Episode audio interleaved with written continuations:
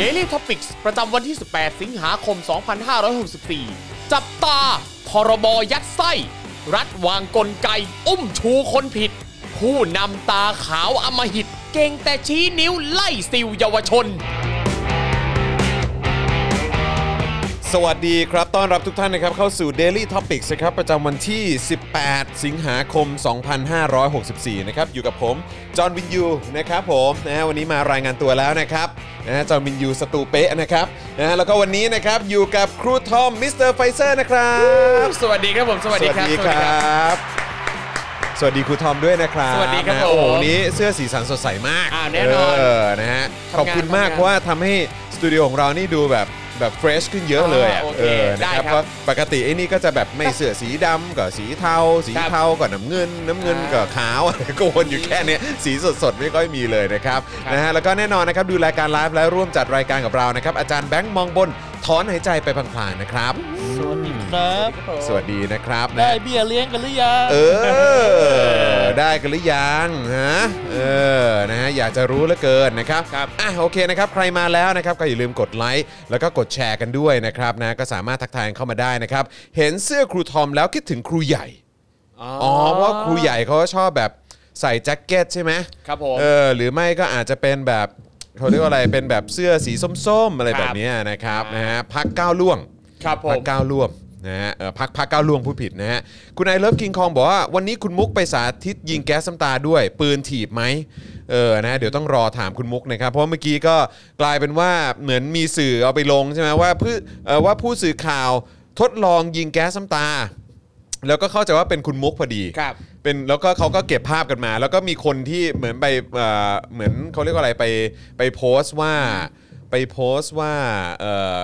คนที่ถือปืนอันนั้นอยู่อะซึ่งจริงๆ คือคุณมุกเนี่ยครับ คนนั้นเป็นตำรวจ อ๋อ แล้วก็เลยเหมือนแบบอารมณ์แบบก็แบบด่าด่าเขาเรียกว่าอะไรโดยรวมทั้งหมดครับของตำรวจอะผมอ่าอยู่แล้วนะครับ ซึ่งอยากจะบอกว่านั่นคือคุณมุกของเราโอเคนะครับนะฮะนั่นคือคุณมุกของพวกเรานั่นเองนะครับอะขอบคุณอาจารย์แบงค์ด้วยนะครับครับนะฮะอะโอเคนะฮะก็เอ่อยังไงเป็นกำลังใจให้กับคุณมุกด้วยนะครับครับผมนะฮะแล้วก็สจนใจ ริง ๆ วันนี้เนี่ยก็เอ่อมีโอกาสได้คุยหลังใหม่กับคุณมุกคุณมุกก็มาอัปเดตตั้งแต่ต้นแล้วแหละนะครับว่าวันนี้ไปไปทดลองนะครัฮะบผม เอ่อไปติดตามดูนะครับว่าเอ่อตำรวจเขาเขาอยากจะสาธิตให้ดู ครับว่าการยิงแก๊สน้ำตาเป็นอย่างไรอ๋ออ อะไรแบบเนี้ยนะครับ แต่ท่ายิงนี่ไม่ได้เหมือนท่ายิงแบบในม็อบเลยนะฮะ อะไรฮะ เห็นยิงขึ้นฟ้าฮะโอ้ ยิงขึ้นอย่างนี้แต่เวลาเห็นเห็นเวลายิงเห็นเขาจะไปทางนี้หรือเปล่า หรือว่าเออเนี่ยอันนั้นเป็นปืนปืนลูกซองเหรอหรือว่าอะไรผมก็ไม่รู้เหมือนกัน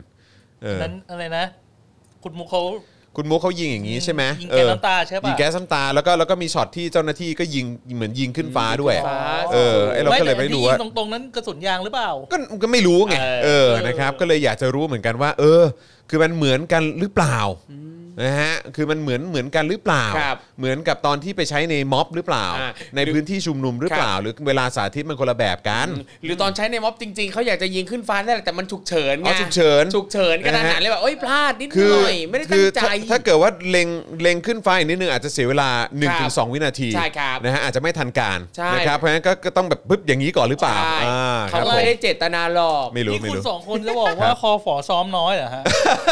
แต่ตลกมากคืออะไรรู้ป่ะ คือวันก่อนเนี่ยมีคนเมื่อวานมั้งหรือเมื่อวานซืนเนี่ยแหละ มีคนถ่ายภาพเอ่อที่เป็นเศษกระดาษตกอยู่ตรงพื้น ครับ ที่คอฝอเพิ่งเดินผ่านไป แล้วเป็นเขียนเอกสารว่าคู่มือการใช้ปืนลูกซองอะ โอ้โห เห็นใช่ไหมเห็นใช่ไหมแล้ว ซึ่งเราก็แบบ จริงปะเนี่ย เออจริงปะเนี่ย เอถึงขั้นเอาอเอาคู่มือไปในม็อบเลยอะเออ ก็ไม่รู้เหมือนกันนะฮะเออคือซ้อมมาไม่พอหรือว่าอะไรฮะ ไม่เข้าใจเหมือนกันนะครับ เออ เมื่อกี้อะไรนะเหมือนมีคนพูดว่า อ่ออ๋อวันนี้วันเกิดนะครับนะฮะก็โอนโอนเงินให้นะครับขอบคุณคุณอลิสาด้วยนะครับครับอ๋อแล้วก็วันนี้ก็อยากจะ happy birthday คุณไทนี่ด้วยอ๋อใช่อ่าภรรยาคุณปาล์มนะครับครับผมนะฮะก็วันนี้นี่คุณปาล์มก็ถือว่าเป็น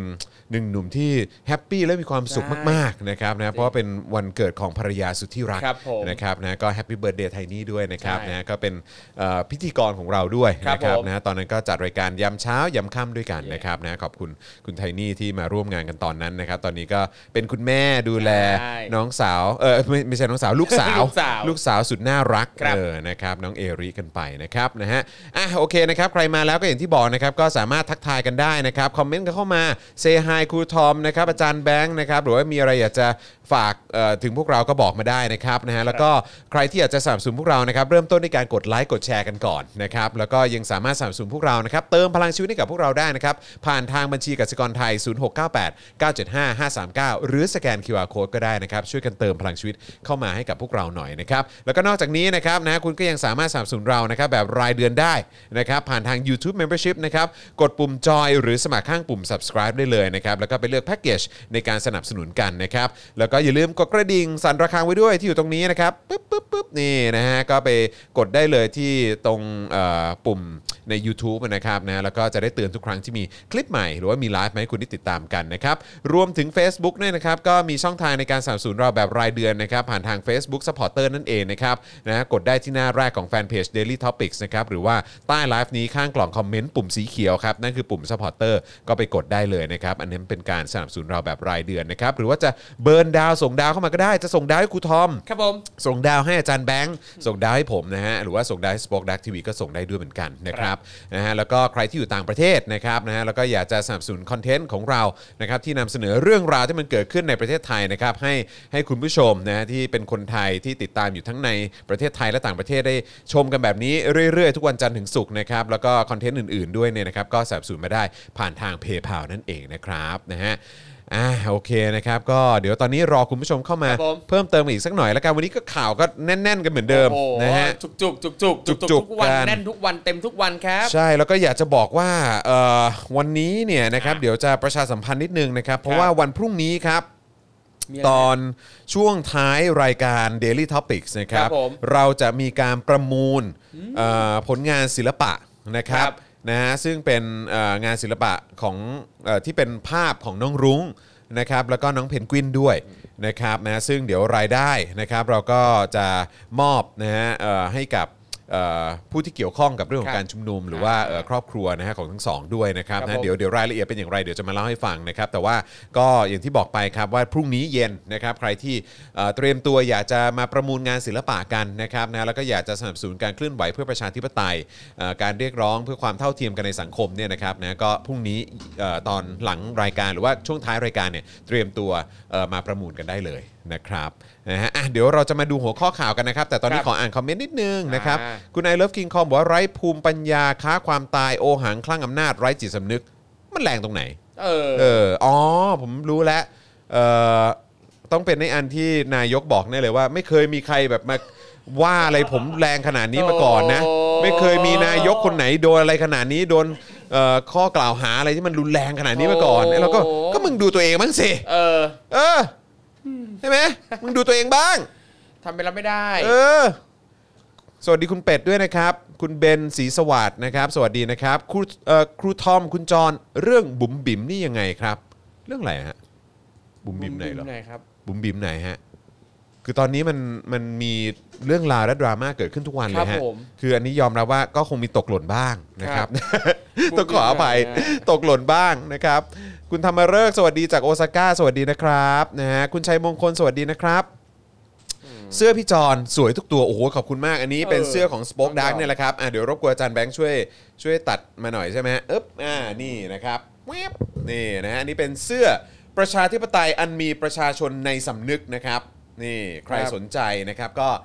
สามารถสั่งกันได้เลยที่ Spoke Dark Store นะครับ อันนี้กดเข้าไปที่ Facebook นะครับ แล้วก็ search คำว่า Spoke Dark นะครับ พิมพ์ว่า Spoke Dark มันจะมีเด้งขึ้นมาว่า Spoke Dark Store นะฮะ ก็กดเข้าไปในนั้นนะครับ ก็จะมีเสื้อหลากหลายลายนะครับ อย่างตัวนี้ประชาธิปไตยอันมีประชาชนในสำนึกก็อยู่ในนั้นนะครับเผด็จการจงพินาศนะครับ ซึ่งเดี๋ยวสัปดาห์นี้เผด็จการจงพินาศเวอร์ชัน2 จะออกมาแล้วด้วยนะครับ เสื้อใหม่ของเราที่มีอยู่ตอนนี้ก็มีเสื้อคนดี ครับนะครับเสื้อคนดีเออนะฮะคนดีนะฮะก็มีด้วยเหมือนกันแต่ละนครับตัวไปช้อปปิ้งกันได้ไปช้อปปิ้งกันได้นะครับยังไงฝากด้วยแล้วกันนะครับ แต่ผมก็อยากเห็นนะคือผมเห็นเสื้อคนกีเสื้อคนดีแล้วนะครับแล้วก็ขายขายคือตอนนี้คนสนใจกันเยอะมากสั่งมาเยอะมากครับแต่อีกอันหนึ่งที่ที่ตอนนี้อยากเห็นมากๆ แล้วยังไม่เห็นสักทีก็คือเสื้อลายเผด็จการจงพินาศเวอร์ชัน2เนี่ยแหละครับ V2 เนี่ยแหละนะครับนะฮะจะเป็นอย่างไรเดี๋ยวคอยติดตามกันนะครับครับนะฮะเอ่ออ้อแล้วก็วันวันวันนี้เนี่ยไปถ่ายเจอข่าวตื้นมาแล้วนะเออครับนะครับเดี๋ยวสุกร์นี้ติดตามกันได้นะครับ รวมถึงเอ่อศุกร์นี้เนี่ยนะครับก็จะมีการถ่ายมิวสิกวิดีโอนะครับเพลงซิงเกิลเปิดตัวของ Spoke Dark Music ด้วย นี่ เออฟังเพลงแล้วโอ้โหโคตรเดือดเลย ครับอ๋อ ผมน้องบุ๋มบิ๋มนักน้องบุ๋มบิ๋มเนักนักววออลลเลเลย์ย์บอลครับที่โพสต์ call out เสร็จแล้วก็ลบโพสต์นะครับ ใช่ขอโทษแทน ครับได้ข่าวว่า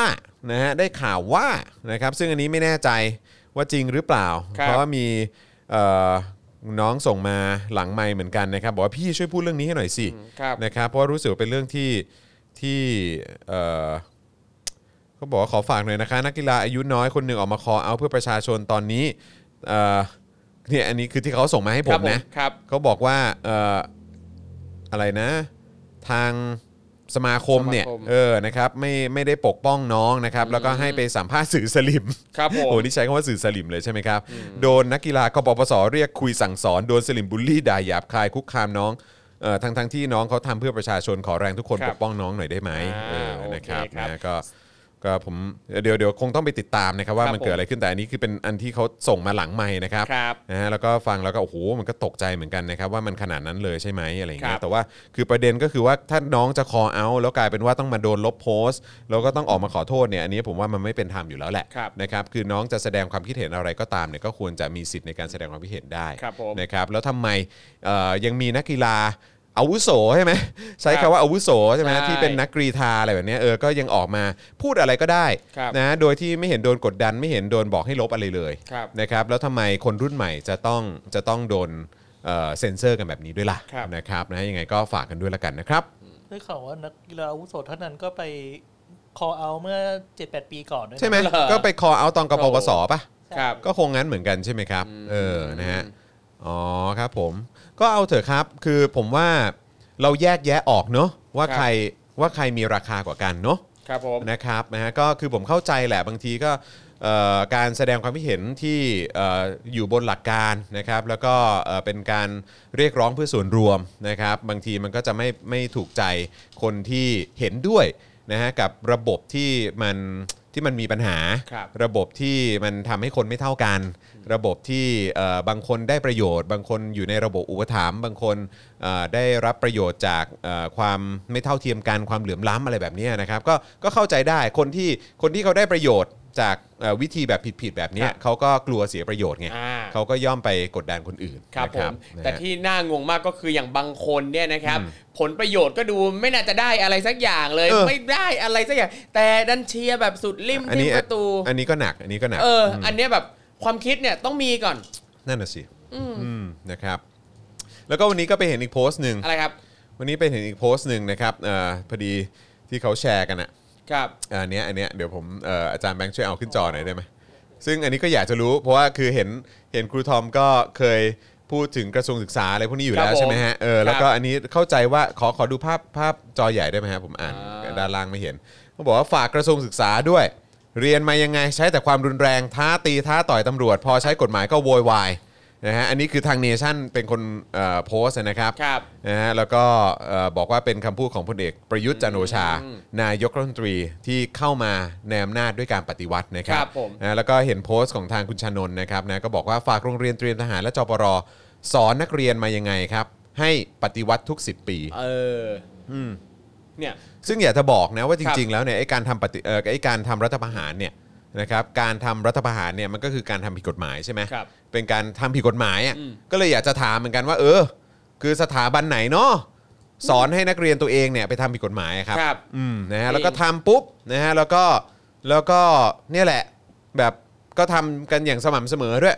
รุ่นสู่รุ่นครับ อะไรแบบเนี้ยใช่ ผมว่ามันน่าจะหนักกว่านะครับ ครับผม โอ้โห แต่ละอย่างที่ทำเนี่ย คนพูดเนี่ยเอาจริงควรจะต้องถามกับตัวเองด้วยว่า เป็นยังไงเรียนมาจากสถาบันไหนเพราะหลาย ๆ อย่างทั้งพฤติกรรมการแสดงออกต่าง ๆ เนี่ยจริง ๆ เนี่ยไม่ได้อยากจะถามด้วยซ้ำว่าจบมาจากสถาบันไหนแต่ถามว่าได้รับการศึกษาบ้างหรือเปล่าอืมจะหนักฮะพูดจะนั่นจะนี่โอ้ยเหนื่อยอ่อนนะครับ แต่จริงๆประเด็นที่เขาพูดว่า เออทำไมเด็กๆ เนี่ยเรียนมายังไงทำไมใช้ความรุนแรงต่างๆ เนี่ยเอาจริงพอเห็นประเด็นเนี้ยมันก็รู้สึกอีกว่า เออเขาอาจจะถามว่าแบบเออครูสอนยังไงให้เด็กใช้ความรุนแรงเอาจริง แต่พอเรามองไปดูที่เอ่อสถาบันการศึกษาเนี่ย ครูไม่ได้สอนให้เด็กใช้ความรุนแรงแหละแต่ครูหลายคนเนี่ยใช้ความรุนแรงในการสอนเด็กอีกทีนึงอะมันเลยแบบเออส่งผลมันนั่นก็นี่จริงหลายก็จริงอย่าไอ้การเคี่ยนการอืมฟาดการครับตีอะไรต่างๆเนี่ยมันก็คือการใช้ความรุนแรงเนาะใช่นะครับแล้วก็มันก็เป็นการปลูกฝังครับผมให้กับเด็กนะครับครับเอ่อมาตั้งนานแล้วในเรื่องของการใช้ความรุนแรงแก้ปัญหาใช่ครับนะครับแล้วก็อันนี้ก็เป็นสิ่งที่เกิดขึ้นในโรงเรียนเอ่อ ที่สอนเกี่ยวเรื่องของความมั่นคงอะไรพวกนี้ด้วยแหละเออนะครับนะก็ใช้วิธีนี้แหละครับนะครัฮะบซึ่งมันก็เป็นวิธีการที่ง่ายที่สุดครับผมก็ตรงๆก็คือแบบมันมันก็แปลกนะครับอประเทศอื่นเขาก็คงเขาก็คงมีแบบประมาณนี้บ้าง แต่ก็คงจะไม่ได้หนักหน่วงแล้วก็รุนแรงครับแล้วก็ละเมิดสิทธิมนุษยชนขนาดประเทศครับผมไทยนะครับครับนะฮะหรือแล้วจริงแล้วแล้วเออขนาดเขาไม่มีครับแบบนั้นเนี่ยเขายังกลายเป็นประเทศที่เจริญ แล้วก็เป็นถูกประเทศที่เป็นผู้นำระดับโลกได้เลยอ่า โอ้ยเราอย่าไปชื่นชมเขาพวกต่างชาติฝรั่งมังค่า เราต้องภาคภูมิใจในครับความเป็นไทยของแต่ก็เราสิครับแต่ก็ซื้ออาวุธเขานะเออใช่เนี่ยเออหรือจริง ๆ แล้วเราควรจะสอนเด็กทุกคนไม่ว่าจะเรียนอะไรก็แล้วแต่ให้แบบยืนยืนแล้วเอาหัวปักพื้นอะโอ้โหคือถ้าอย่างนั้นแล้วประเทศเจริญนี่ผมว่ามันคง อย่างแรกก็คือคงเห็นกองทัพเจริญแล้วครับอะอ๋อนะฮะโอเค แต่กองทัพมันเอ่อไม่ได้เจริญด้วยด้วยคนบุคคลคลาเอ่อบุคลากรครับข้างในไงสำสำหรับผมนะประเทศไทยอะกองทัพไม่ได้เจริญหรือว่าแบบเติบโตมากยิ่งขึ้นด้วยบุคลากรข้างใน เพราะว่าบุคลากรข้างในในความรู้สึกผมก็ไม่ได้มีความสามารถอะไรขนาดนั้นอยู่แล้วใช่เขาไหมอาจครัจะบนิยามความเจริญคนละแบบอ่าใช่ใช่แต่คือเขาก็ใช้ความเจริญคือหมายความว่าความก้าวหน้าความยิ่งใหญ่ของกองทัพไทยอะมันไม่ได้มาจากความสามารถของคนข้างในหรอกครับนะครับผมเพราะว่าระบบการศึกษาระบบอ่าเรื่องรุ่น ระบบอุปถัมภ์อะไรต่างครับๆข้างในนั้นมันก็ต้องมันก็ต้องย่อมมีอยู่แล้ว ความเป็นรุ่นพี่รุ่นน้องอะไรต่างๆ มันก็มีอยู่แล้ว มันคงไม่ได้วัดกันที่ความสามารถสักเท่าไหร่ แล้วก็ไอ้ความที่กองทัพมันใหญ่ได้ขนาดเนี้ยทั้งหมดล้วนแล้วแต่มาจากประชาชนครับครับ ก็คือเงินภาษีประชาชนทั้งนั้นแหละครับ ใช่มันไม่ได้มาจากความสามารถของคนข้างในหรอกครับครับผมนะถ้าถ้ากองทัพไม่ได้มีอะไรที่ประชาชน provide ให้นะครับหรือว่าจัดหามาให้ผ่านเงินภาษีของประชาชนเนี่ยกองทัพก็ไม่มีวันนี้หรอกครับครับผม นะครับเพราะฉะนั้นก็ ก็นะฮะบางทีก็รู้สึกสมเพชเหมือนกันนะฮะ ใช่พวกที่ครับแบบว่าดูขึงขังดูภูมิใจในตัวเองมากๆนะครับ แต่จริงๆไม่อะพวกคุณไม่ได้มีอะไรเลยครับนะครับอยู่ได้ก็เพราะเงินภาษีประชาชนนะครับได้เงินเดือนเงินประจำตำแหน่งได้สวัสดิการอะไรต่างๆ เยอะแยะมากมายก็มาจากเงินภาษีประชาชนละครับครับ นะครับเพราะฉะนั้นเลิกสั่งสอนชาวบ้านได้แล้วครับ ครับ นะฮะโดยเฉพาะคนที่มาด้วยวิธีผิดๆทำผิดกฎหมายเข้ามานะครับเพื่อให้ตัวเองอยู่ในอำนาจ ผมคิดว่าน่ารังเกียจครับครับผม อืนะครับนะฮะ อะคราวนี้เรามาดูหัวข้อข่าวกันดีกว่าเออนะครับ ยังไงมีอะไรบ้างครับที่วันนี้เราจะคุยกันนะครับ ครับขอบคุณเอ่อครูทอมมากนะครับ ครับเปิดรายการมานี่ชื่อตอนนี้ก็แซ่บจริงโอ้ยินดีๆนะครับก็คือทีมงานของเรานี่ก็เขียนมานี่ก็ไม่ไม่ธธรรรรมมดาดาแล้วแต่ว่าโอ้พอใส่ฟีลลิ่งของครูทอมเข้าไปนี่มันมันเดือดว่ะโอ้โหนะครับจับตาพรบยัดไส้ รัฐวางกลไกอุ้มชูคนผิด ครับ ผู้นำตาขาวอำมหิต ครับ เก่งแต่โวชี้นิ้วแต่นิ้วไล่ซิวเยาวชน โอ้โหครับ เก่งแต่โวชี้แต่ชี้นิ้ว แต่นิ้วไล่ซิลประเอ่อเยาวชนโอ้โหครูทอมก็สามารถอ่านได้แบบอย่าง แบบฟีลลิ่งสุดๆอะอะ ผมไม่รู้เป็นผมอ่านกี่เทคก็ไม่รู้นะเนี่ยอุ้ยตายตายตาย นะฮะอ่าโอเค เดี๋ยวเราจะมาติดตามสถานการณ์ม็อบวันที่ 18 กันนะฮะ ก็คือวันนี้นะครับ ซึ่งก็เท่าที่ทราบมาก็มีการเอ่อเข้าใจว่ายิงแก๊สน้ำตาแล้วใช่ไหม หรือว่ากระสุนยางผมไม่แน่ใจ แต่มีเขาเมาส์มา ครับ เขาเมาส์มาวงในอีกแล้ววงในวงในจากบอกไหนว่า กระสุนยางใกล้หมดแล้ว อ๋อเหรอยิงกันยับ ตายแล้วตอนนี้บอกให้ประหยัดประหยัดกันหน่อย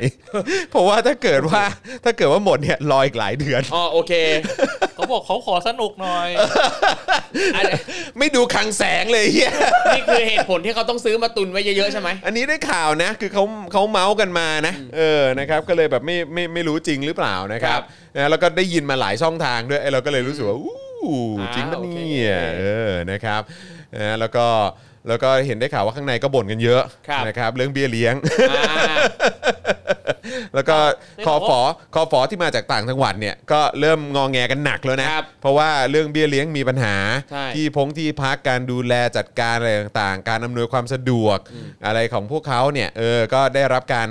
ดูแลจากนายของพวกเขาดีดีๆตายแล้ว เออนะครับนะฮะ แล้วก็เหมือนหมา เออแล้วก็ดูเหมือนว่าจะตอนนี้คงจะต้องเน้นใช้แต่ในกรุงเทพแล้วแหละเพราะต่างจังหวัดเริ่มจะแบบว่าดูโถ่ ดูไม่ค่อย happy กันเออเอาจริงที่ผมะกำไแบบลังคิดว่า หรือจริงๆหลาย ๆ คนนะที่เป็นคฝ.ออาจจะแบบจริง ๆอะอยากจะเลิกทำแล้วไม่อยากทำแล้ว แต่อาจจะโดนขู่ไงถ้าแบบเลิกปั๊บมึงไม่ได้เบี้ยเลี้ยงนะอะก็อาจจะเป็นอย่างนั้นก็ได้นะครับ แล้วน่าสนใจนะ คือถ้าเกิดว่ามีม็อบอย่างนี้ทุกวันครับ เนี่ย ถ้าเขามากันทุกวันเนี่ย อืม ถ้าเขามาทุกวันเนี่ย ครับ จะยังไงต่อ ใช่ จะยังไงต่ออมแล้วคือถ้าทุกวันแล้วคุณจะมีปัญหาเรื่องเบี้ยเลี้ยงหรือเปล่าผมก็ไม่รู้นะเออนะครับ แล้วก็เอ่อเห็นเอ่อมี เรื่องของว่าบางคนไม่รู้แบบเสี่ยงต่อการติดโควิดอะไรอย่างนี้ด้วยหรือเปล่าอะไรเงี้ยคือแบบผมว่าเขาก็คงจะต้องกังวลแล้วก็กลัวอะไรพวกนี้ด้วยแหละครับนะครับยิ่งอยู่ในพื้นที่ที่เป็นสีแดงเข้มด้วย แล้วเขามาจากต่างจังหวัดใช่ไหมครับเออนะครับก็อาจจะมีความกังวลมีอะไรพวกนี้อยู่คืออมันทุกอย่างมันถาโถมเข้ามาครับผมก็อยากรู้เหมือนกันว่านายพวกคุณเนี่ยจะยังคงบังคับคุณยังไงต่อไปโถ่นะครับอยากจะรู้ว่าคุณจะทนได้สักกี่น้ำครับนะครับไม่เป็นไรฮะประชาชนเวลาอยู่ข้างพวกเราอยู่แล้วครับนะฮะแต่เวลาของพวกคุณเนี่ย นะครับมันมีวันหมดนะครับนะครับเพราะว่าทุกวันที่ทุกวันนี้ที่พวกคุณอยู่เนี่ยคุณก็อยู่ด้วยเงินภาษีประชาชนครัไงบนะครับแล้วก็ถ้าเจตจำนงประชาชนไม่เอาคุณเนี่ยท้ายสุดคุณก็อยู่ไม่ได้ครับแล้วต้องชดใช้กันด้วยนะครับครับนะฮะเพราะว่าทำอะไรเสียหาย โดยเฉพาะทำอนาคตทำประเทศเสียหาย เพราะการไปรับใช้เผด็จการอย่างเงี้ยเออนะครับมันก็ต้องมีคนรับผิดชอบเนาะใช่ครับนะก็คิดดูดีๆนะครับ ถ้าคุณมองว่าเอ่อ มองง่ายๆนะเหมือนคุณเป็นหมาที่มีนายที่แบบ แล้วแต่ว่าเขาอยากจะให้อาหารเมื่อไหร่อาหารก็ไม่ได้จะดีอะใช่เอแล้วอถ้าเกิดว่าคุณอดตายไม่มีครับกินนะครับ หรือว่าจะโดนมีปัญหาอะไรเขาก็เต็มที่ถ้าสมมุติตอนท้ายคุณเป็นอะไรขึ้นมาเนี่ยเขาคงแค่ส่งพวงหลีดมั้งโอ้โหพวกนี้ก็ไม่ส่งด้วยผมก็ว่าไม่รู้อันนี้คือมองในแง่เขาก็ค่ดีนะอ๋อโอเคอื้อหือช่างคิดบวกนะครับผมนี่ว่าคิดเขาบวกนี่ผมพยายามคิดบวกให้เขาแล้ว เอ เอออผมว่าถ้าตายนะเขาก็แค่หาหมาใหม่มาเลี้ยงอะอ๋อแค่นั้นแหละอันนั้นอันนั้นแน่นอนเออนะครับแล้วไม่ต้องจ่ายเองด้วยนะ ถ้าถูก เออมีคนจ่ายให้ใช่นะฮะดังนั้นแต่ว่าแต่ว่าครับ ใช้เหมือนเป็นหมาตัวเอง เออนั้นคุณลองคิดดีๆครับ เจ้านายที่แท้จริงคือใคร ใครเป็นคนออกตังค์ให้คุณตังค์ทุกบาททุกสตางค์ที่คุณได้มาเนี่ยมาจากไหนนะครับ แล้วช่วยจงรักภักดีกับนายตัวจริงของคุณด้วย ถูกต้องครับ คิดยังไงกับคลิปปลอมๆของคอฝอพาคนเดินถนน คือผมไม่รู้ว่ามันคลิปคือมันก็คงไม่ใช่คลิปปลอมหรอกมันก็เป็นคลิปจริงอยู่แล้วเพราะก็คือเขาถ่ายใช่ไหมล่ะครับ เออแต่ว่าถ้าถามว่าเรารู้สึกมันดูปลอมๆไหมอะเออปลอมๆคือหมายถึงว่าความรู้สึกพฤติกรรมนะครับ แล้วก็ความแบบมันใช่เหรอมันครับมันเข้ากับสถานการณ์ไหมอะคือกระสุนปืนหรือกระสุนยางหรือว่าแก๊สน้ำตาเนี่ยมันไม่ได้มาจากฝั่งประชาชนนะครับครับนะฮะมันมาจากฝั่งของเจ้าหน้าที่นะครับ เพราะฉะนั้นคือคุณคงไม่ต้องไปกั้นอะไรเขามั้งถ้าเกิดคุณบอกให้เจ้าหน้าที่หยุดยิงอะใช่ เออแล้วก็หยุดใช้หยุดใช้แก๊สน้ำตา หยุดใช้กระสุนยาง หยุดใช้เอิ่มอะไรพวกเนี้ยเออครับนะครับก็คือผมว่าคุณคงไม่ต้องไปโอ้โห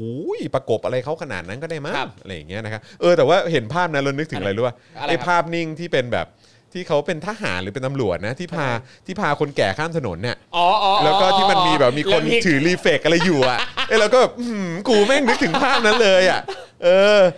การประชาสัมพันธ์ที่คือไม่ใช่ประชาสัมพันธ์ได้ไหมแต่ว่าเป็นเออ เป็นตากล้องส่วนตัวเลย ใช่ใช่ใช่ไม่มีหรอกนะไม่ทีมีประชาหรสัอกมพันธ์ใครเขาทำประชาสัมพันธ์กัน ไม่เอมีอเฮ้ใช่ยไหม แต่มีตากล้องตามถ่ายนะ เออ จริงๆช็อตช็อตที่เป็นข่าวอยู่เนี่ยครับ ครับเขาอาจจะ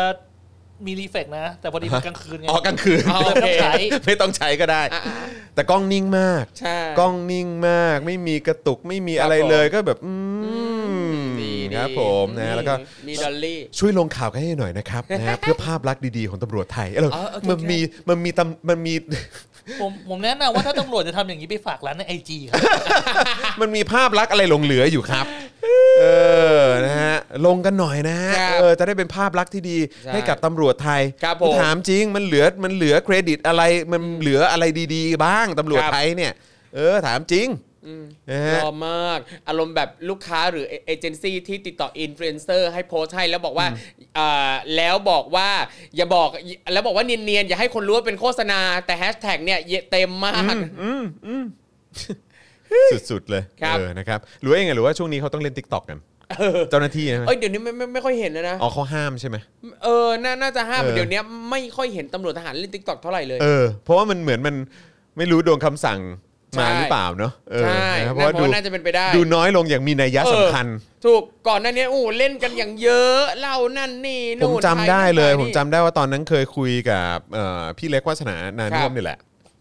สมัยสัมภาษณ์กับแกหรือสักอย่างจำจำไม่ได้แล้วก็คือแบบคุยว่าพี่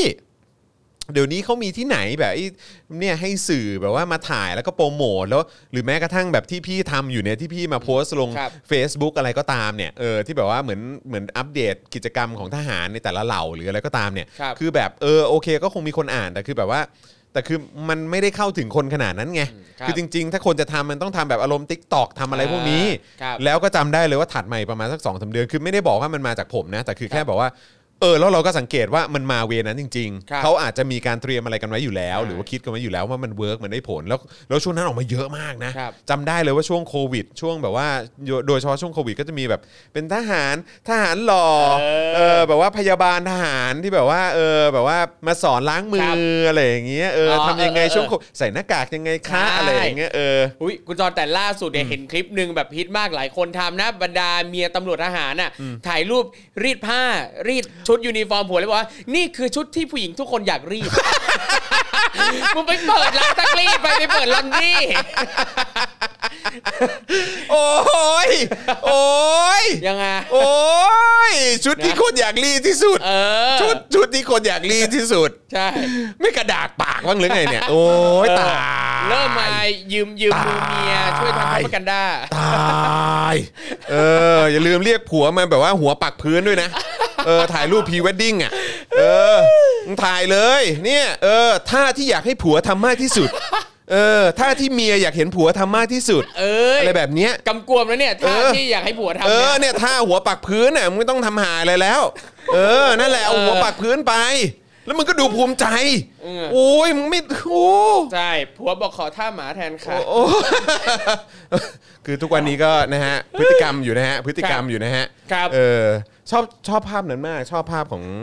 ของเอ่ออนไหนครับ ไข่แมวอะ อ่าอ่าอ่า ที่เป็นน้องตาใสขี่ ขี่มอเตอร์ไซค์หนีครับผมหนีหมาใส่ชุดตำรวจอะใช่เออใช่นะฮะคือแบบช็อตนั้นแม่งใช่เลย แล้วแล้ว scene นะผมชอบมากเอเลยอไอ scene ภาพจริงอะที่น้องหันไปชูนิ้วกลางเอไปออะแล้วแม่งเขวี้ยงกระบองใส่โอ้โหเหมือนแบบแล้วเหมือนเหมือนหมาวิ่งไล่กัดยางรถอะเออ ใช่ feel นั้นเลยคือแบบดูแบบพวกมึงไม่เหลือมาดไม่เหลืออะไรเลยอะ จริงครับๆอย่าใช้มุกนี้เลยคืออย่า คือเลิกทำไม่วิธีการเดิมๆอะไรแบบนี้กันได้แล้วฮะครับจริงๆนะฮะเลิกใช้วิธีการอะไรเดิมๆเพราะยุคสมัยนี้มันมันไม่เหมาะแล้วครับอืมนะครับสารแพ่งสั่งตำรวจรายงานขั้นตอนการสลายการชุมนุมภายใน 15 วันนะครับเออนะฮะเอาสิเออแล้วเดี๋ยวเดี๋ยวเราต้องมาดูกันถึงหลักการเนาะครับหลักการสากลนะครับคือเมื่อวานนี้เนี่ยเราตั้งใจจะมาดูกันว่าหลักการสากลจริง ๆ แล้วเนี่ยมันเป็นอย่างไรครับ นะครับเดี๋ยวอาจจะรบกวนอาจารย์แบงค์ช่วยช่วยช่วยเปิดไว้ให้หน่อยนะครับ นะฮะแล้วก็มีประเด็นเอ่อส่องไส้ในรายละเอียดคอรมอเห็นชอบให้เพิ่มการคุ้มครองเจ้าหน้าที่รัฐ ช่วงสถานการณ์ฉุกเฉินในร่างแก้ไขพรบโรคติดต่ออือมครับผม เห็นไหมพอไอ้ตัวนิรโทษกรรมที่ใช่คนโวยกันเยอะนะๆปุ๊บเขาโวยกันเยอะใช่ไหมครับ ตอนนี้ก็เลยจะมาแก้ในพรบโรคติดต่อ เอออืมไหนจะแล้วไงแก้คิดว่าเราตามไม่ทันเหรอเออก็นี่ไง ไม่ทันไรกูเนี่ย Daily Topic ก็มาอ่านครับให้ฟังแล้วนี่ อืมแล้วสื่ออื่นก็คงอ่านกันหมดแล้วล่ะครับ ครับ สรุปประเด็นสำคัญการประชุมสภาพิจารณางบ 65 นะครับ เดี๋ยวเราจะมาดูรายละเอียดกันนะครับ ว่าคุยกันในเรื่องเออประเด็นไหนบ้างนะครับนะฮะแล้วก็มีเรื่องของ DES นะครับเปิดโผบัญชีผู้ใช้เอ่อผิดเอ่อพรบคอมพิวเตอร์นะครับแล้วก็ปล่อย fake news ครับซึ่งส่วนใหญ่เป็นเรื่องสุขภาพ นโยบายรัฐ แล้วก็ภัยพิบัติ อ่าครับผม เดี๋ยวเราจะมาฟังความเห็นของ Tony Woodsome ด้วยนะครับ หัวข้อทางออกประเทศทางรอดประชาชน เย้ยตู่อยู่แต่บ้านไม่กล้าแม้แต่ออกมาคุยกับเด็กครับ ใครใครจะกล้ามาลงทุนด้วยอืมครับอืมนะครับแล้วก็เห็นเมื่อวานนี้ก็มีประเด็นแบบว่าถามกันในเรื่องของก้าวไกลเพื่อไทยด้วยนะครับผมเออนะครับโทนี่เขาออกมาตอบแสดงความเห็นกันไปครับดู 5 ข้อเรียกร้องนะครับที่คณะกรรมการร่วมภาคเอกชน 3 สถาบันครับ เตรียมเจรจานายก รวมเอ่อเรื่องนะฮะเอ่อขอรัฐอนุญาตเอกชนนำเข้าวัคซีนไว้ด้วยครับ อ่าคือตอนนี้เขาน่าจะทนไม่ไหวกันแล้วแหละครับผมนะครับ แต่มันน่าเศร้าอยู่ดีครับ คือถ้าเกิดว่าเอกชนเอาเข้า ผมว่าเขาก็คือต้องเสียตังค์ใช่ไหมล่ะใช่นะครับ เพราะว่าคือกัมพูชาทำแล้วไง ครับ กัมพูชาทำแล้วนะครับก็คือกำลังจะให้เอกชนนำเข้าได้อืมครับใช่ไหมผม ครับ แต่ว่าของประเทศไทยนี่คือ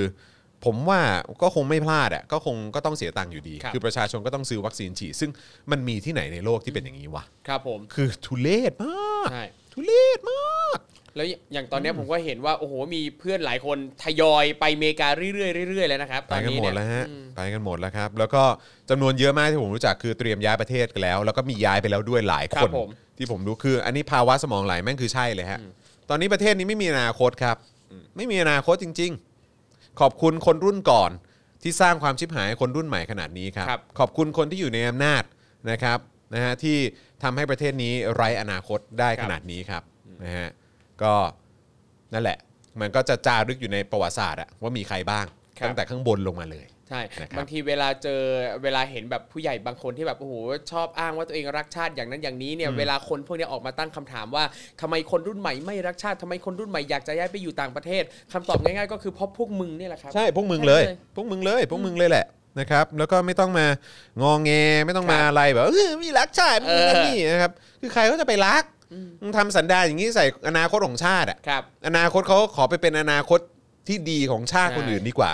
ไปสร้างความเจริญก้าวหน้าให้กับประเทศอื่นดีกว่า เขาไปครักับนหมดแล้วครับครับ นะครับแล้วไม่โทษเขาด้วย พวกเราไม่เบลมเขาเลย แล้วเราเข้าใจเขามาก แล้วเขาควรจะได้รับอนาคตที่ดีกว่านี้ คิดดูดิอยู่ในประเทศนี้อยากได้วัคซีนดีๆอะคือไม่รู้ว่าต้องใช้เส้นสายต้องอะไรหรือเปล่าครับหรือว่า คือต้องเป็นบุคลากรด่านหน้าเท่านั้นถึงจะได้วัคซีนดีๆอะซึ่งก็คือเขาก็สมควรได้อยู่แล้วนะครับ แต่คือประชาชนจริง ๆ ควรจะได้กันควรจะได้กันทั่วหน้าอยู่แล้วอะ ใช่ แต่คือแบบ ตอนเนี้ยอยากได้วัคซีนดีๆอะวันนี้คนคนแชร์กันนะ ว่าเพิ่งจะจองโมเดอร์นาได้สำเร็จอะอ่าครับผม แต่ก็คือเสียตังค์ไงใช่ ใช่ไหมครับแล้วนี่คือคนพูดว่าเออฉีดซิโนฟาร์มนี่บางทีไม่รู้ภูมิขึ้นหรือเปล่า ครับ ยังไม่ชัวร์ผมเลยนี่ขนาดเสียตังค์เหมือนกันนะครับท้ายสุดก็อาจจะต้องไปไปจอง mRNA มาฉีดเบิ้ลอีกคกรับผม2โดสอยู่ดี ใช่ คือแบบมันมีที่ไหนในโลกเนี้ยครับมันมีแต่ประเทศที่มัน ที่บริหารโดยคนที่เหี้ยตัวนั้นแหละ อืม เออ หรือคนมีอำนาจ ครับ ใหญ่ๆ ในประเทศเนี้ยหรือว่าประเทศนั้นๆเนี่ยเออเหี้ยๆเท่านั้นแหละครับที่จะทำได้ถึงขนาดนี้กับประชาชนในประเทศตัวเองอะ ครับผม แล้วก็เวลาบุคลากรการแพทย์เอาญาติมาฉีดเนี่ยนะครับ ไม่ต้องอ้างความกตัญญูนะครับโอ้ คนละเรื่องนะครับ ไร้สาระฮะไร้สาระสุครัดบๆเออนะครับ แหมแล้วเป็นจังหวัดที่เต็มไปด้วยสลิมด้วยนะครับ อืมครับผมจริงๆแบบหวังว่าคือไม่คือไม่ได้มีใครไปขุดนะ ครับว่าปี 57เขาอยู่ไหนอะโอ้โหเอหรือว่าปีปลายปี 56 อะครับเขาไปผมอยู่ไหนเนอะครับ บางทีก็อยากรู้เหมือนกันนะครับอะโอเคนะครับงั้นเดี๋ยวเรามาเริ่มต้นกันเลยดีกว่านะครับ เรามาเริ่มต้นเอ่อติดตามสถานการณ์วันนี้กันหน่อยดีกว่านะครับ ครับ เดี๋ยวอาจจะรบกวนน้องกริ่งนะครับเอ่ออัปเดตตอนถึงแบบเวลาเนี้ย เออนะครับว่าตอนนี้เป็นอย่างไรบ้างนะครับ เพราะว่าเราจะอัปเดตกันตั้งแต่ตอน 4 โมงนะครับ เพราะว่ากลุ่มทะลุฟ้าเขาประกาศนัดชุมนุมไล่ทรราชนะครับไล่ล่าทรราช ครับ ใช้คำนี้ไล่ล่านะฮะคือไม่ได้ไล่นะ แต่จะไปผมเชื่อว่าเขาคงจะไปไล่ตามจับเลยแหละครับ เออทรราชนะครับที่อนุสาวรีย์ประชาธิปไตยนะครับ โดยใน Facebook ของกลุ่มทะลุฟ้านะครับก็ระบุข้อความว่าการที่พวกเรายืนหยัดต่อสู้ มันทำให้พวกเราเห็นคุณค่าของความเป็นคน มันไม่เกี่ยวกับเรื่องจำนวนของคน แต่มันเกี่ยวกับเรื่อง จำนวนของใจ ไม่ว่าเราจะชุมนุมที่ใดก็ถูกสลายการชุมนุม ถ้าท่านยังสลายการชุมนุมที่แห่งนี้ก็เกินไป ให้อนุสาวรีย์ประชาธิปไตยเป็นพยานครับครับผมอืนะฮะโดยตอนประมาณ4ี่โมงยีนะครับก็มีการปราศัยนะครับแล้วก็แสดงออกเชิญสัญลักษณ์นะครับด้วยการแขวนศพหุ่นฟาง ประจานการทำงานของรัฐบาล ซึ่งผู้ชุมนุมยืนยันว่าจะยุติการชุมนุมไม่เกินทุ่มครึ่งนะครับ โดยมีข้อเรียกร้องเดียวก็คือพลเอกประยุทธ์ต้องลาออกจากตำแหน่งนายกทันที นะครับด้านเจ้าหน้าที่ตำรวจประกาศผ่านรถขยายเสียงนะครับบอกว่าการชุมนุมครั้งนี้เป็นการฝ่าฝืนกฎหมายเนื่องจากมีพรกฉุกเฉินรองรับนะครับก็ขอให้ยุติการชุมนุมทันทีหากไม่ปฏิบัติตามก็ถือว่ามีความผิดนะอ่าโอเคป้าป้าป้าป้าป้าครับนะฮะตามสไตล์นะครับนะฮะแต่ว่าได้ข่าวว่าประชาชนก็โห่ไล่กันนะครับครับอ่าแล้วตอน 5 โมงนะครับก็ยังไม่มีรายงานการสลายชุมนุมแต่อย่างใดครับนะครับนะแต่ว่าก็เห็นเมื่อกี้มีคนโพสต์เข้ามาว่ามันเริ่มยิงกันแล้วหรือเปล่าแต่ผมยิงอีกแล้วยังไม่เห็นยิงอีกแล้วมีไหม ยิงอีกแล้วเหรอ เห็นมีเหรเมอนครับ เข้ามาว่าที่ดินแดงครับ อ๋อที่ดินแดงอืมเออครับผมอ้าวแต่นี่เขาอยู่กันที่อนุสาวรีย์ประชาธิปไตยไม่ใช่เหรอ คือเท่าเท่าที่ได้ข่าวมานะ ครับเหมือนเหมือนสายสายที่เขาจะปะทะอืม เขาครับบอกว่าเขาก็จะ แยกออกไปจากทุกกลุ่มเลย คือไม่เกี่ยวข้องกันไม่ไม่เออใช่อ่าก็คือเขาไปกันเองว่าดิงั้นคนดีละกว่าเวอ่าคนคือคนละเส้นทางกันว่างั้นดีกว่าใช่ครับนะครับนะอะโอเคนะครับ แต่ว่าอันนี้ก็เป็นการอัปเดตล่าสุดนะครับ เดี๋ยวเดี๋ยวเราจะมาอัปเดตเพิ่มเติมในช่วงประมาณกลางรายการอีกทีหนึ่งแล้วกันนะครับครับว่าเอ่อสถานการณ์เป็นอย่างไรบ้างไม่ว่าจะเป็นที่อนุสาวรีย์ประชาธิปไตยนะครับ หรือว่าอีก เอ่อเส้นทางหนึ่งที่เรากำลังติดตามมันอยู่นะครับ ก็คือตรงดินแดงนั่นเองครับนะผครัมบซึ่งอย่างที่ดินแดงนะครับอ่าทางม็อบอ่ากลุ่มทะลุฟ้าก็บอกว่าก็ย้ำนะครับว่าม็อบที่ทะลุฟ้าจัดเนี่ยมีแค่ที่อนุสาวรีย์ประชาธิปไตยเท่านั้นนะครับอืมตรงดินแดงเนี่ยไม่ใช่ของกลุ่มทะลุฟ้าอืมอ่าโอเคนะครับนะครับนะก็เดี๋ยวติดตามกันนะครับ เดี๋ยวเราจะมาอัปเดตกันอยู่เรื่อยๆนะครับครับผมคราวนี้ไอ้ตรง part ของศาลแพ่งที่สั่งตำรวจรายงานขั้นตอนการสลายการชุมนุมภายใน 15 วันเนี่ยนะครับอ่าเดี๋ยวครับรบกวนครูทอมหน่อยนะครับ ได้เลยครับ สืบเนื่องจากกรณีที่นายธนาพงษ์เก่งไพบูลย์กับพวกรวม 2 คนนะครับซึ่งเป็นสื่อมวลชน ได้ฟ้องสำนักงานตำรวจแห่งชาติกับพวกรวม 4 คนนะครับให้จำเลยที่ 1 ก็คือสำนักงานตำรวจแห่งชาตินะฮะใช้ความระมัดระวังในการปฏิบัติหน้าที่ควบคุมการชุมนุม และสลายการชุมนุม โดยคำนึงถึงความปลอดภัยของโจทย์ทั้งสองและสื่อมวลชน ภายใต้หลักเกณฑ์และแนวทางการปฏิบัติงานของสื่อมวลชน และเมื่อวันที่ 11 สิงหาคมนะครับศาลแพ่งก็ได้มีคำสั่งให้ยกคำร้อง ขอให้ศาลมีคำสั่งเรียกจำเลยที่ 1 หรือตัวแทนพร้อมเอกสารที่เกี่ยวข้องมาไต่สวนนั้นนะฮะล่าสุดครับเมื่อวานนี้เลยครับวันที่ 17 สิงหาคมนะครับโจทย์ทั้งสองได้ยื่นคำร้อง ขอให้ศาลมีคำสั่งเรียกจำเลยที่ 1 หรือตัวแทน พร้อมเอกสารที่เกี่ยวข้องมาไต่สวนเพื่อให้ได้ข้อเท็จจริงครับ ว่าจำเลยที่ 1 ได้ดำเนินการประการใดบ้างเออจากที่เอ่อดำเนินเรื่องกันมาฟ้องกันมาเนี่ยทำอะไรบ้างแล้ว เพื่อให้เจ้าพนักงานตำรวจปฏิบัติหน้าที่ตามคำสั่งของศาลดังกล่าว และเพื่อให้ได้ความว่าจำเลยที่ 1 จะดำเนินการหรือมีมาตรการอย่างไรต่อไป นี่อย่างนี้เนี่ยพอฟ้องไปแล้วเนี่ยไม่ใช่ว่ารอให้ดำเนินการอย่างเดียวนะครับ แต่มีการทวงถามนะฮะว่าครับอืมยังไงนะครับ เพื่อให้คำสั่งของศาลดังกล่าวนะครับ มีสภาพบังคับใช้ได้จริงในทางปฏิบัติหรือในประเด็นอื่นอันเกี่ยวข้องกับคำสั่งคุ้มครองชั่วคราว เพื่อให้ศาลมีคำสั่งหรือมาตรการใด ๆ ตามที่ศาลเห็นสมควร เพื่อบังคับตามคำสั่งศาลต่อไป โดยกล่าวอ้างว่าโจทย์ทั้งสองและสื่อมวลชนอื่น ได้ปฏิบัติตามหลักเกณฑ์ และแนวทางการปฏิบัติงานของสื่อมวลชนแล้วครับ อืมนะครับนะทั้งนี้เนี่ยนะครับศาลแพ่งมีคำสั่งว่าพิเคราะห์แล้วเนี่ยนะครับโจทย์ทั้งสองบรรยายคำร้อง โดยกล่าวอ้างว่าโจทย์ทั้งสองนะครับและสื่อมวลชนอื่น ได้ปฏิบัติตามหลักเกณฑ์ และแนวทางการปฏิบัติงานของสื่อมวลชนแล้ว แต่กลับถูกเจ้าหน้าถูกเจ้าพนักงานตำรวจ ควบคุมฝูงชน และสลายการชุมนุมใช้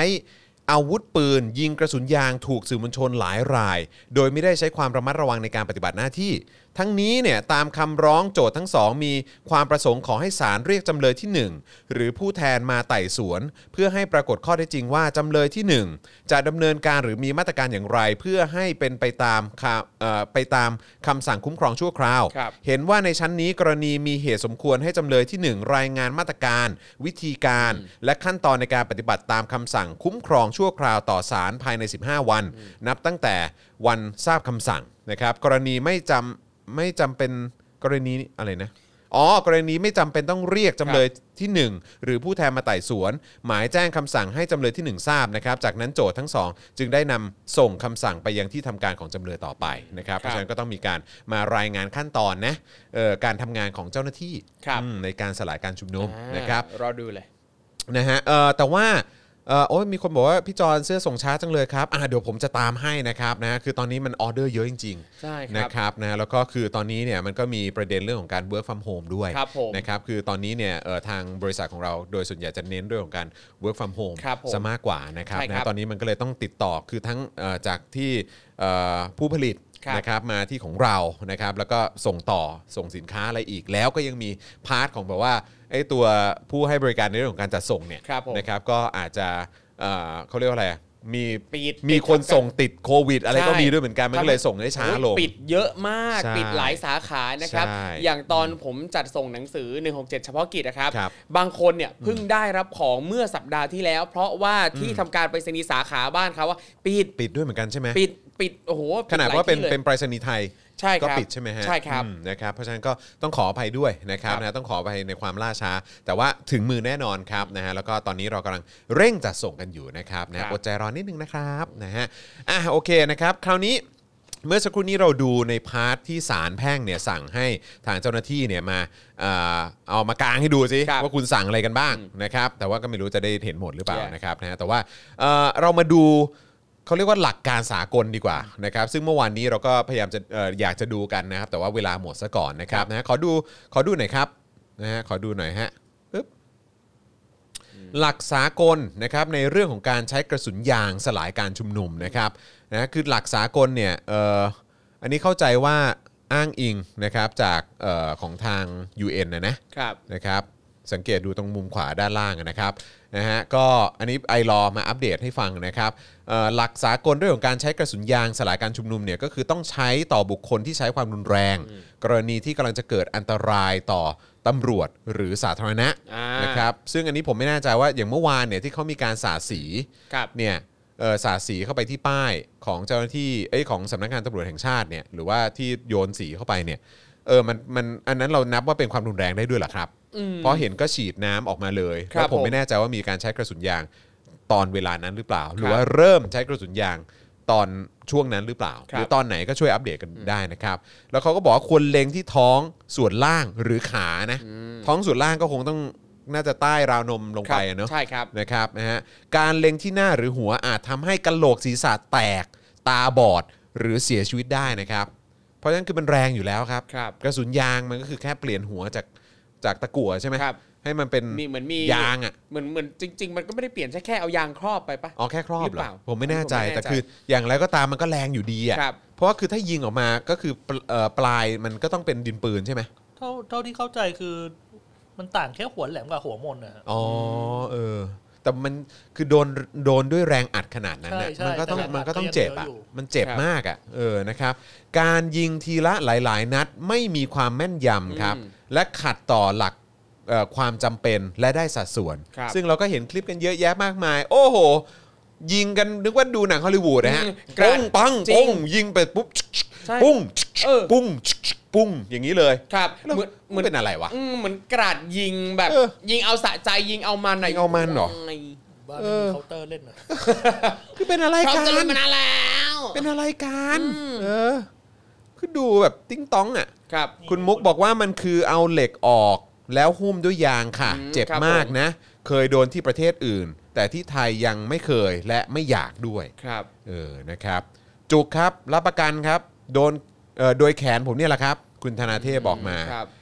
นะฮะถูกแล้วครับคุณฤทธิรงค์บอกอ๋อนะฮะ คือครับจากตะกั่วเป็นยางครับ นะครับสุดท้ายคือมันยิงออกมาออกมาจากปืนจริงอยู่ดี ถึงจะบอกว่าเป็นยางนะคครัรับบ คุณดูดีบอกมาอืมนั่นน่ะสิ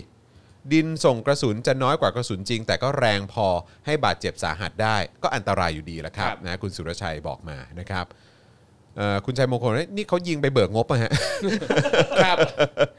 รายได้แปรผันตรงตามจำนวนกระสุน เฮ้ยผมชอบมากเลยคุณ CSGO เนี่ยครับ นะฮะ CSGO เนี่ย Thailand TV นะครับบอกว่าผมเปิดรายการนี้ทุกวันจนตอนนี้คนข้างบ้าน ผมที่เป็นสลิ่มเนี่ยขับรถไปม็อบแล้วหมายถึงไปม็อบสลิมนะครับ ไม่เฟเออ ไม่เฟเออนะคุณกันตาบอกว่าเติมแถบพลังให้แล้วนะครัอบบคุณนะครับ เติมเข้ามาได้เรื่อย ๆ เลยนะครับ และใครอยู่ต่างประเทศนะครับนะอยากจะสนับสนุน content ของเรา ก็สนับสนุนได้ผ่านทางเพย์พานั่นเองนะครับช่วงนี้ก็สามารถ เติมพลังให้กับพวกเราได้นะครับเย้ผ่านทางบัญชีกสิกรไทย 0698975539 หรือสแกน QR Code ก็ได้นะครับ คราวนี้เรามาดูไส้ในนะฮะรายละเอียดของพรบโรคติดต่อที่เขา พยายามแก้ไขกันอยู่ดีกว่า ครับผมอืมไหนะฮะ ดูสินะฮะอะเดี๋ยวเชิญครูทอมก่อนนะ ได้ครับผม ก็หลังจากที่มีรายงานเมื่อวานนะครับ ว่าคอรมอเห็นชอบให้เพิ่มบทคุ้มครอง และป้องกันการฟ้องร้องเจ้าหน้าที่รัฐที่ปฏิบัติงานในช่วงสถานการณ์ฉุกเฉินด้านสาธารณสุข ไว้ในร่างแก้ไขเพิ่มเติมพรบโรคติดต่อ ตามข้อเสนอของกระทรวงสาธารณสุขเนี่ยนะครับ ล่าสุดเลยครับ มีรายละเอียดเพิ่มเติมที่ทำให้เห็นว่า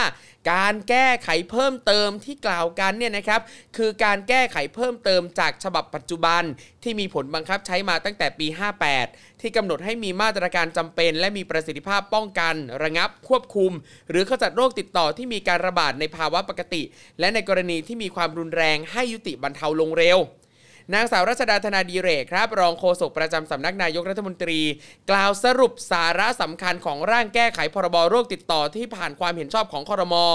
ว่าอยู่ในส่วนของการประกาศสถานการณ์ฉุกเฉินด้านสาธารณสุขครับ ซึ่งมีวัตถุประสงค์เพื่อแยกการจัดการโรคติดต่อในสถานการณ์ปกติ ออกจากโรคติดต่ออันตรายร้ายแรง ที่มีลักษณะของโรคอุบัติใหม่ โรคติดต่อและโรคอุบัติซ้ำที่อาจจะกระทบต่อความสงบเรียบร้อยของประชาชนหรือความมั่นคงของรัฐอืมอืม ซึ่งรองโฆษกรัฐบาลเนี่ยเขาก็บอกอีกนะครับว่าพรบฉบับแก้ไขเพิ่มเติมนี้เนี่ยนะจะมีความสอดคล้องกับการดำเนินการสาธารณสุขในภาวะฉุกเฉิน ปัจจุบันที่มันมีการระบาดของโรคมากยิ่งขึ้น เพราะจะทำให้อะไร สามารถใช้กฎหมายฉบับนี้ในการควบคุมสถานการณ์ฉุกเฉินด้านสาธารณสุข โดยไม่ต้องอาศัยการประกาศพรกฉุกเฉิน อ๋อ คือมึงจะอะไรกันอีก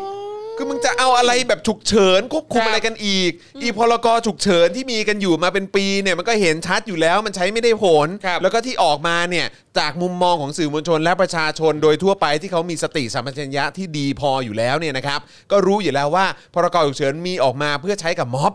มันไม่ได้ใช้กับไม่ได้ใช้เรื่องของการคุมใช่โรคซะเท่าไหร่หรอกถูกต้องขมอน แล้วนี่ก็คือจะออกกันใหม่บอกว่ากฎหมายฉบับนี้เนี่ยครับที่ออกมาเนี่ยอืมคือมันจะเป็นการควบคุมสถานการณ์ฉุกเฉินด้านสาธารณสุข โดยที่ไม่ต้องไปพึ่งพรกฉุกเฉินเลย โอ้โหจะอะไรกันนักหนา ครับแล้วรู้ไหมใครอยู่ในบอร์ดนี้ ถ้าผมจำไม่ผิดก็คือคนที่เป็นเฮดใหญ่สุดของตัวกฎหมายเนี่ยที่เขาจะใช้กับไอ้บอร์ดนี้เนี่ยครับ ก็คือนายกเหมือนเดิม แล้วมันต่างอะไรกับสบคครับ พรกฉุกเฉินก็จะมีอะไรซ้ำซ้อนกันนักหนา นอกจากนี้เนี่ยนะครับยังมีครับส่วนที่เรียกว่ามาตรการคุ้มครองบุคลากรทางสาธารณสุข ด่านหน้า และอาสาสมัครที่ทำงานนะครับ ซึ่งครมกำลังมอบหมายให้คณะกรรมการกฤษฎีกา ไปปรับปรุงเนื้อหาในรายละเอียดเอ่อ ต่อไปอยู่นะครับครับผมนะฮะก็ติดตามกันได้นะครับ ซึ่งสำนักข่าว BBC ไทยนะครับรายงานว่าเนื้อหาของร่างแก้ไขพรบโรคติดต่อเนี่ยนะครับที่มีเนื้อหาที่ว่าด้วยการปกป้องเจ้าหน้าที่ของรัฐ จากการถูกฟ้องร้องทางปกครอง และไม่ต้องชดเชยความเสียหายที่เกิดขึ้นจากการบังคับใช้มาตรการควบคุมโรค ในช่วงที่มีการประกาศสถานการณ์ฉุกเฉินด้านสาธารณสุข ยังมีประเด็นสำคัญอื่น ๆ อีกดังนี้นะครับอ่า ในหมวดบัญญัติเกี่ยวกับการบริหารจัดการสถานการณ์ฉุกเฉินด้านสาธารณสุขครับ มีการกำหนดให้ฟังดูดีๆนะครับ มีการกำหนดให้นายกรัฐมนตรีสามารถประกาศสถานการณ์ฉุกเฉิน ด้านสาธารณสุขในพื้นที่ต่างๆ โดยมีกำหนดให้มีระยะเวลาได้ไม่เกิน 3 เดือน นับตั้งแต่วันประกาศและขยายได้คราวละไม่เกิน 3 เดือนด้วย โอ้ย for what อืม for what for what โอ้ย องค์ประกอบของคณะเอ่อองค์ประกอบของคณะกรรมการโรคติดต่อแห่งชาติ ในสถานการณ์ฉุกเฉินประกอบด้วย 1. นายกรัฐมนตรีเป็นประธานครับ อ่า ผมถามจริง คือแค่บอกว่าเนี่ยมีอำนาจที่นายกเนี่ยสามารถประกาศได้ ครับ3 เดือน ให้เป็นสถานการณ์ฉุกเฉินด้านสาธารณสุขในพื้นที่ต่างๆเนี่ยครับ อแค่ว่านายกเป็นคนสั่งเนี่ยนายกที่ชื่อประยุทธ์จันทร์โอชาเนี่ยผมว่าประชาชนก็หวั่นแล้วล่ะครับ ใช่ แล้วนี่เห็นชื่อว่า คนที่เป็นประธานของเออ ของคณะกรรมการโรคติดต่อแห่งชาติ ในสถานการณ์ฉุกเฉินนะ ครับ คณะกรรมการโรคติดต่อแห่งชาติ ในสถานการณ์ฉุกเฉิน ประธานคือ นายกรัฐมนตรี นายกรัฐมนตรีของประเทศไทยตอนนี้คือใคร ประยุทธ์จันทร์โอชา รองประธาน คือรองนายกรัฐมนตรีที่ได้รับมอบหมาย ครับ ซึ่งคนนั้นก็คงจะหนีไม่พ้นอนุทินหรือเปล่า อืมครับเพราะว่าเกี่ยวข้องกับสาธารณสุขนี่ ครับ ใช่ไหม แล้วก็ยังมีรัฐมนตรีอะอ๋อ เออไม่ใช่สิอนุทินอยู่นี่หมายเลขอาจสามจะเป็นอาจจะเป็นรองนายกคนอื่น ซึ่งครับ เป็นใคร มหาดไทยก็คือเอ่อก็คืออนุพงศ์ครับ เป็นไงบ้างช่วงที่ผ่านมากริบเลย ครับไม่รู้ไม่รู้ทำอะไรอยู่นะครับนะฮะดูแบบว่า under the radar มาก Yeah นะครับหรือว่าเราลองนายกแบบใคร ประวิทย์เหรอ เฮ้ย เดี๋ยวมันจะเป็นการล่ออ๋อล่อให้เขามาโดนอภิปรายไม่ไว้วางใจหรือเปล่า เออ ช่วงนี้ไม่ค่อยมีบทบาทใช่ไหมครับ เออใช่ไหมฮะ คือ อันดับหนึ่งเป็นประยุทธ์อะที่เป็นประธานอะครับ กูก็สายหัวแล้วนะสองรองนายกดูดูลิดูลิสต์สิรองนายกมีใครครับบ้าง มันมีใครที่เราที่ผ่านมาเราไว้ใจได้บ้าง แล้วก็อันดับ 3 ก็คือรัฐมนตรีว่าการกระทรวงสาธารณสุข อันดับ 4 รัฐมนตรีช่วยว่าการเอ่อกระทรวงสาธารณสุข อันนี้รู้อยู่แล้วว่าใครครับเอ่อห้าเลขาที่การคณะกรรมการกฤษฎีกาและ 6 กรรมการในภาวะปกติเดิมเป็นกรรมการครับ อืมอันเนี้ยน่าสนใจมากว่า 6 รายชื่อนี้นะครับ ตรงเนี้ยเราบอกว่าเป็นองค์ประกอบของคณะกรรมการโรคติดต่อ อันเนี้ยอันเนี้ยพิมพ์ถูกแล้วใช่ไหมครับว่าองค์ประกอบของคณะกรรมการโรคติดต่อ หรือจริงๆแล้วหมายถึงองค์ประกอบของโรคติดต่อนะครับ ไม่ใช่ครับ องค์ประกอบของคณะกรรมการอ๋อเออ ไม่พอดีพอเห็นหกอันแล้วเอ้ยเออก็องค์ประกอบไม่ของโรแล้วคติดคืออัต่นอนี้มันปะวะพิเศษกว่าด้วยใช่ไหมเพราะว่ามันเป็นเอ่อคณะกรรมการโรคติดต่อแห่งชาติในเออสถานการณ์ฉุกเฉินด้วยคนะรับคือสบคมึงก็เป็นประธาน เออ แล้วเป็นไงทุกวันนี้ดีขึ้นไหมอืม พรกฉุกเฉินก็อำนาจเต็มเลย จับไปครับเลยเออแล้วพอคราวนี้จะมาเป็นเอ่ออะไรนะสถานการณ์ฉุกเฉินด้านสาธารณสุข ซึ่งตัวเองก็เป็นประธานอีก ถูก ถามประชาชนครับ คุณคิดว่ามันจะดีขึ้นเหรอ ไม่แล้วจะมีไปซ้ำซ้อนทำไมอีกก็ใช่ไง เออ เออ แน่จริงถ้าเกิดจะทำกันอย่างเงี้ย ยุบไปเลยสบค คือจะยกเลิกจะพรจะกฉุกเฉิน จะนั่งกี่เก้าอี้ ครับ แล้วไอ้กับประชุมแต่ละทีเนี่ยมีเบี้ยประชุมไหมหรือเออมีอะไรไหม อืมอยากรู้ ไม่มีทางที่จะไม่มีอะมันก็คงต้องมีอยู่แล้วป่ะใช่เนี่ยแล้วก็มีการกำหนดนะครับว่าสามารถเพิ่มกรรมการผู้เชี่ยวชาญที่นายกรัฐมนตรีแต่งตั้งได้อีก 4 คนด้วย อืมอยากรู้ครับจังผมว่าใครครับ นะครับอ่าอ่าต่อครับโโหต่อครับเาจริงนี่คือพออ่านมาถึงตรงเนี้ยพอเห็นตรงเนี้ยปั๊บแล้วรู้สึกว่า อื้อหือบัตรเครดิตในมือนี่สั่นอยากจะรีบย้ายประเทศ อยากจจะริงไปต่างประเทศแล้วเนี่ย จริงๆจริงๆมันมันมัน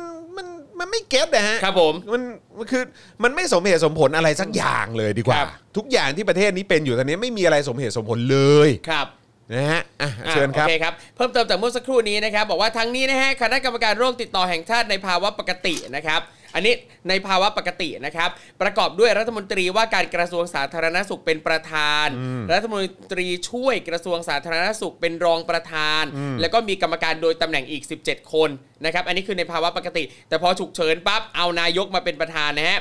อะในส่วนของมาตรา 44ทับ11 นะครับ มีระบุไว้ว่า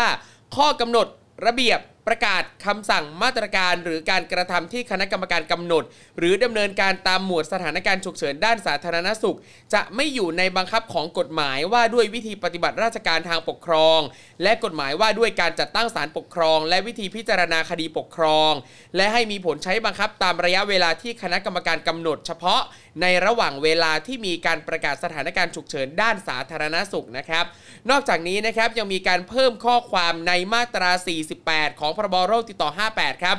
เดิมเนี่ยนะครับระบุไว้ว่า ในการดำเนินงานของเจ้าพนักงานควบคุมโรคติดต่อตามพระราชบัญญัตินี้ หากเกิดความเสียหายแก่บุคคล หรือทรัพย์สินของบุคคลใดจากการเฝ้าระวัง การป้องกัน หรือการควบคุมโรคให้ทางราชการชดเชยความเสียหายที่เกิดขึ้นให้แก่ผู้นั้น ตามความจำเป็น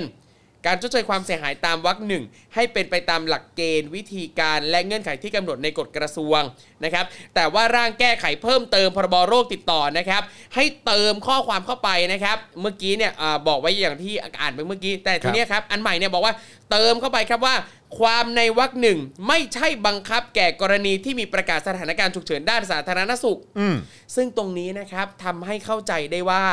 ความเสียหายที่เกิดขึ้นจากมาตรการ หรือนโยบายใด ๆ ที่บังคับใช้ในช่วงที่มีประกาศสถานการณ์ฉุกเฉินด้านสาธารณสุขเนี่ยรัฐไม่ต้องชดเชยนั่นเอง นี่คือก็คือไม่ต้องไม่ต้องรับผิดชอบอะครับ ครับ รัฐไม่ต้องรับผิดชอบ เจ้าหน้าที่รัฐไม่ต้องรับผิดชอบอะครับ ครับ จากการจากมาตรการหรือนโยบายใด ๆ ที่บังคับใช้ในช่วงที่มีการประกาศสถานการณ์ฉุกเฉินด้านสาธารณสุข ครับ ก็คือถ้าเกิดนายกเนี่ยประกาศสถานการณ์ ฉุกเฉินทางสาธารณสุขในพื้นที่ใดก็ตาม แล้วถ้ามันเกิดความเสียหายที่มาจากนโยบายที่เข้าใจว่าก็คงเป็นสบคแหละครับผมนะครับเพราะว่าสบคก็ต้องเป็นคนคุมสถานการณ์ทั้งหมดอยู่แล้วใช่ไหมครับหรือแม้กระทั่งคณะกรรมการเนี้ยเพราะประธานทั้งสองไอ้อันเนี้ยมันก็คือนายกไงครับผมเข้าใจว่าไม่รู้มันจะ อันนี้คือครอบคลุมไปถึงนายกด้วยหรือเปล่านะครัครับผมอื้อหือไม่เหลือแล้วผมว่า นะฮะทั้งนี้เนี่ยหลายภาคส่วนนะครับโดยเฉพาะเหล่านักกฎหมายนะครับกำลังจับตามองว่านี่เป็นเขาลางของการพยายามสร้างกลไกเพื่อยกเอาพรกฉุกเฉินมาใส่พรบโรคติดต่อ หรือการสวมวิญญาณพรกนิรโทษกรรมวัคซีน มาไว้ในร่างแก้ไขพรบโรคติดต่อหรือไม่ อืม นะฮะ เออ เพราะหลังจากมีการถแถลงข่าวเมื่อวันที่ 9 สิงหาคมที่ผ่านมานะครับ นายแพทย์ทะเรศเอ่อการัตใน ในยะเอ่อในยะรวิวงศ์ครับ นะครับขออภัยนะครับ ถ้าอ่านผิดเอ่ออธิบดีกรมสนับสนุนบริการสุขภาพที่แถลงว่าสาธารณสุขได้ตั้งคณะกรรมการยกร่างกฎหมายดังกล่าวขึ้นมา เพื่อหากลไก กลไกอะนะฮะเออเขาชอบเขาชอบเรียกกลไกใช่ไหมกลไก เออนะครับ เพื่อหากลไก คุ้มครองผู้ทำงานในช่วงภัยพิบัติโรคระบาด ให้ทำหน้าที่ได้เต็มความสามารถโดยไม่ต้องกังวลว่าจะถูกฟ้องร้องครับ ครับ นะฮะซึ่งนายแพทย์ทะเรศนะครับเปิดเผยสาระสำคัญของร่างพรกฉบับนี้ในวันนั้นว่า ผู้ที่ได้รับความคุ้มครองโดยไม่ต้องรับผิดตามกฎหมาย ซึ่งครอบคลุมความผิดทางแพ่ง ทางอาญา ความรับผิดชอบทางวินัย และความรับผิดทางละเมิดของเจ้าหน้าที่ ประกอบไปด้วย ลองฟังกันดูนะครับ ครับที่ครอบคลุมนะนะครับหนึ่งบุคลากรด้านสาธารณสุข ทั้งผู้ประกอบวิชาชีพ ผู้ประกอบโรคศิลปะในแขนงต่างๆนะครับสอง อาสาสมัครสาธารณสุข และอาสาสมัครต่างๆนะครับสามบุคคลหรือคณะบุคคลที่มีส่วนในการจัดหาวัสดุอุปกรณ์ทางการแพทย์ รวมไปถึงยารักษาโรคและวัคซีน ฮะ คือไอ้สองข้อแรกเนี่ยผมว่าคนเขาเขาคนเขาก็เออเฉยครับผมเหมือนครูทอมเมื่อกี้แหละครับนะครับแต่พอ 3 ปุ๊บบอกว่าบุคคลหรือคณะบุคคลที่มีส่วนในการจัดหายารักษาโรคและวัคซีนเนี่ยนะครับครูทอมก็จะฮะ เกี่ยวเกี่ยวได้ไงวะ อืมเกี่ยวตรงไหนวะ ครับ คือถ้าเป็นไอ้สองข้อแรกที่เป็นบุคลากรเออด้านสาธารณสุข คนที่เขาเป็นหมอ คนที่เขาเป็นพยาบาลเนี่ยนะครับอาสาสมัครสาธารณสุขอาสาสมัครต่างๆ ที่เขามาดูแลจัดการเป็นด่านหน้าเนี่ยครับ ไม่มีใครว่าตั้งคำถามหรอกครับ แล้วก็คงคงไม่มีใครที่เขาจะไปมองว่าคนเหล่านี้ควรจะต้องรับผิดชอบหรอก ครับแต่ไอ้คนที่มันต้องรับผิดชอบมันคือบุคคล หรือคณะบุคคลที่มีส่วนในการจัดหาวัสดุอุปกรณ์ทางการแพทย์นะ เพราะว่าคือหนึ่งคุณหามามาดีหรือเปล่า ใช่ คุณใช้เงินงบประมาณได้ถูกต้องหรือเปล่า มีความครับโปร่งใสหรือเปล่า มีคอร์รัปชันหรือเปล่า เราก็ต้องตรวจสอบสิ แล้วถ้าเกิดมันมี คือมันไม่ใช่ว่าเป็นเหตุฉุกเฉินแล้วแล้วการคอร์รัปชันหรือการผิดพลาดแบบนี้เป็นสิ่งที่ยอมรับได้นะครับ ครับมันผมรับไม่ได้นะฮะ ครับ เออแต่ว่าอันนี้มันเป็นการจัดหาการสั่งซื้อการแบบนำของเข้ามา ครับโดยเฉพาะยารักษาโรคและวัคซีนจ้า อืมมันต้องมีความรับผิดชอบจ้า มันไม่ใช่ว่าจะมาบอกอย่างนี้ ว่าเออ เหล่านี้ไม่ต้องไม่เกี่ยวกันครับเขาไม่ได้เป็นคนลงไปรักษา อืมเข้าใจไหมเขาใช้คือคนที่อยู่แนวหน้าเขาก็ใช้ของที่ไอ้คนจัดหามา ครับ ใช้ในการแก้ปัญหาไง แต่ถ้าเกิดคุณจัดหาของที่มันไม่มีคุณภาพไม่มีไม่มีประสิทธิภาพเนี่ย คนที่เขาอยู่ด่านหน้าคนทำงาน เขาก็ลำบากเขาก็มีปัญหา คนก็ตายคนได้รับผลกระทบ ใช่ไหมเพราะฉะนั้นคือคนที่จัดหาของไม่ดีมาให้อะมันก็ต้องรับผิดชอบสิวะครับ เห็นด้วยครับ บ้าเปล่า อืมเฮ้ออะ แต่มันยังไม่จบใช่ไหมครับฮะผมใช่ครับยังไม่จบอันนี้รับคือ เป็นการแถลงข่าวเมื่อวันที่ 9 สิงหา ครับโดยผมในแพทย์ทะเรศนะครับ ครับแล้วก็ที่เราเล่าให้ฟังเมื่อสักครู่นี้ก็คือสิ่งที่ประชาชนรับไม่ได้นะครับ แต่จู่ๆทำไมฮะ แต่จู่ๆครับ องค์วิษณุปรากฏร่างขึ้นมาครับครับผม นายวิจุษณุติจุติ เออจุติเออแปลว่าตายฮะอะเอาเหรอฮะาเออครับผม ตายมาเกิดองค์ลงเหรอฮะใช่ เออต้องใช้คำว่าองค์ลงแล้วกันครับองค์ลง ชาตินะครับลงนะครับ โอ้ย คุณครับเฮ้ยอะจู่ๆเออวิษณุเครืองามรองนายกรัฐมนตรีครับครูบาอาจารย์ที่ท่านประธานมาให้นะครับ ออกมากล่าวว่าร่างพรกจำกัดความรับผิด หรือที่หลายคนเรียกกันว่าพรกนิรโทษกรรมวัคซีนเนี่ยนะครับ ครับกระทรวงสาธารณสุขควรกลับไปคิดให้ดีเพราะสถานการณ์ขณะนี้ยังไม่มีความจำเป็นอะไรที่ต้องทำขนาดนั้นแต่หลังจากกรณีนี้เงียบลงก็ปรากฏเรื่องการแก้ไขเพิ่มเติม พรบโรคติดต่อขึ้นมาแทน นั่นไง ส่วนประเด็นที่นักกฎหมายหวั่นกันว่าจะมีการยกพรกฉุกเฉินมาใส่พรบโรคติดต่อเนี่ยนะครับ ก็มีสื่อรายงานว่านักกฎหมายอาวุโสท่านหนึ่งครับ กล่าวว่าหากเป็นเช่นนั้นจริง ครับ เป็นไปได้ว่า การแก้ไขพรบโรคติดต่อข้างต้น อาจมีเนื้อหาที่ละเมิดสิทธิ์ของประชาชน และปกป้องเจ้าหน้าที่รัฐจากความรับผิด กล่าวคือ มีการหยิบยกเนื้อหาบางส่วนของพรกฉุกเฉินมาใส่ เช่น การปกป้องเจ้าหน้าที่จากการรับผิดทางปกครอง ห้ามฟ้องร้องหน่วยงานของรัฐ หรือการปิดกั้นการแสดงความคิดเห็น โดยอ้างว่าเพื่อต่อต้านข่าวปลอมหรือ fake news ได้อะโอเคนะครับก็เตรียมตัวแล้วกันนะครับ เราก็คงจะต้องโวยกันต่อนะครับต่อเพราะว่าต่ออย่าหยุดไม่ใช่ว่ามึงจะย้ายมาไว้ตรงนี้สแบบสอดไส้ไว้ตรงนั้นตรงนี้ครับเออเออครับผมอืมเจ็ดปีคิดว่าพวกกูไม่เรียนรู้เหรอเออเออพวกคุณรู้ตั้งแต่วันแรกที่มึงทำรัฐประหารมาแล้วแหละอืมนะครับ อะโอเค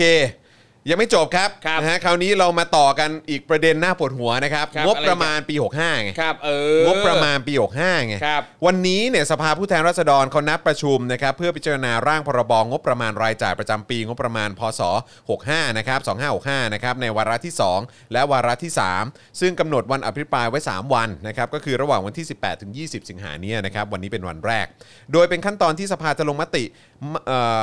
รายมาตรานะครับว่าแต่ละหน่วยเนี่ยรับงบประมาณจะได้รับงบเท่าไหร่ หลังจากนั้นก็จะลงมติเห็นชอบทั้งร่างในวาระสามนะครับ ครับโดยพันตำรวจเอกทวีสอดส่องนะครับพักประชาชาตินะครับอภิปรายภาพรวม งบประมาณ 65 วงเงิน 3.1 ล้านล้านบาท โดยขอตัดงบประมาณส่วนนี้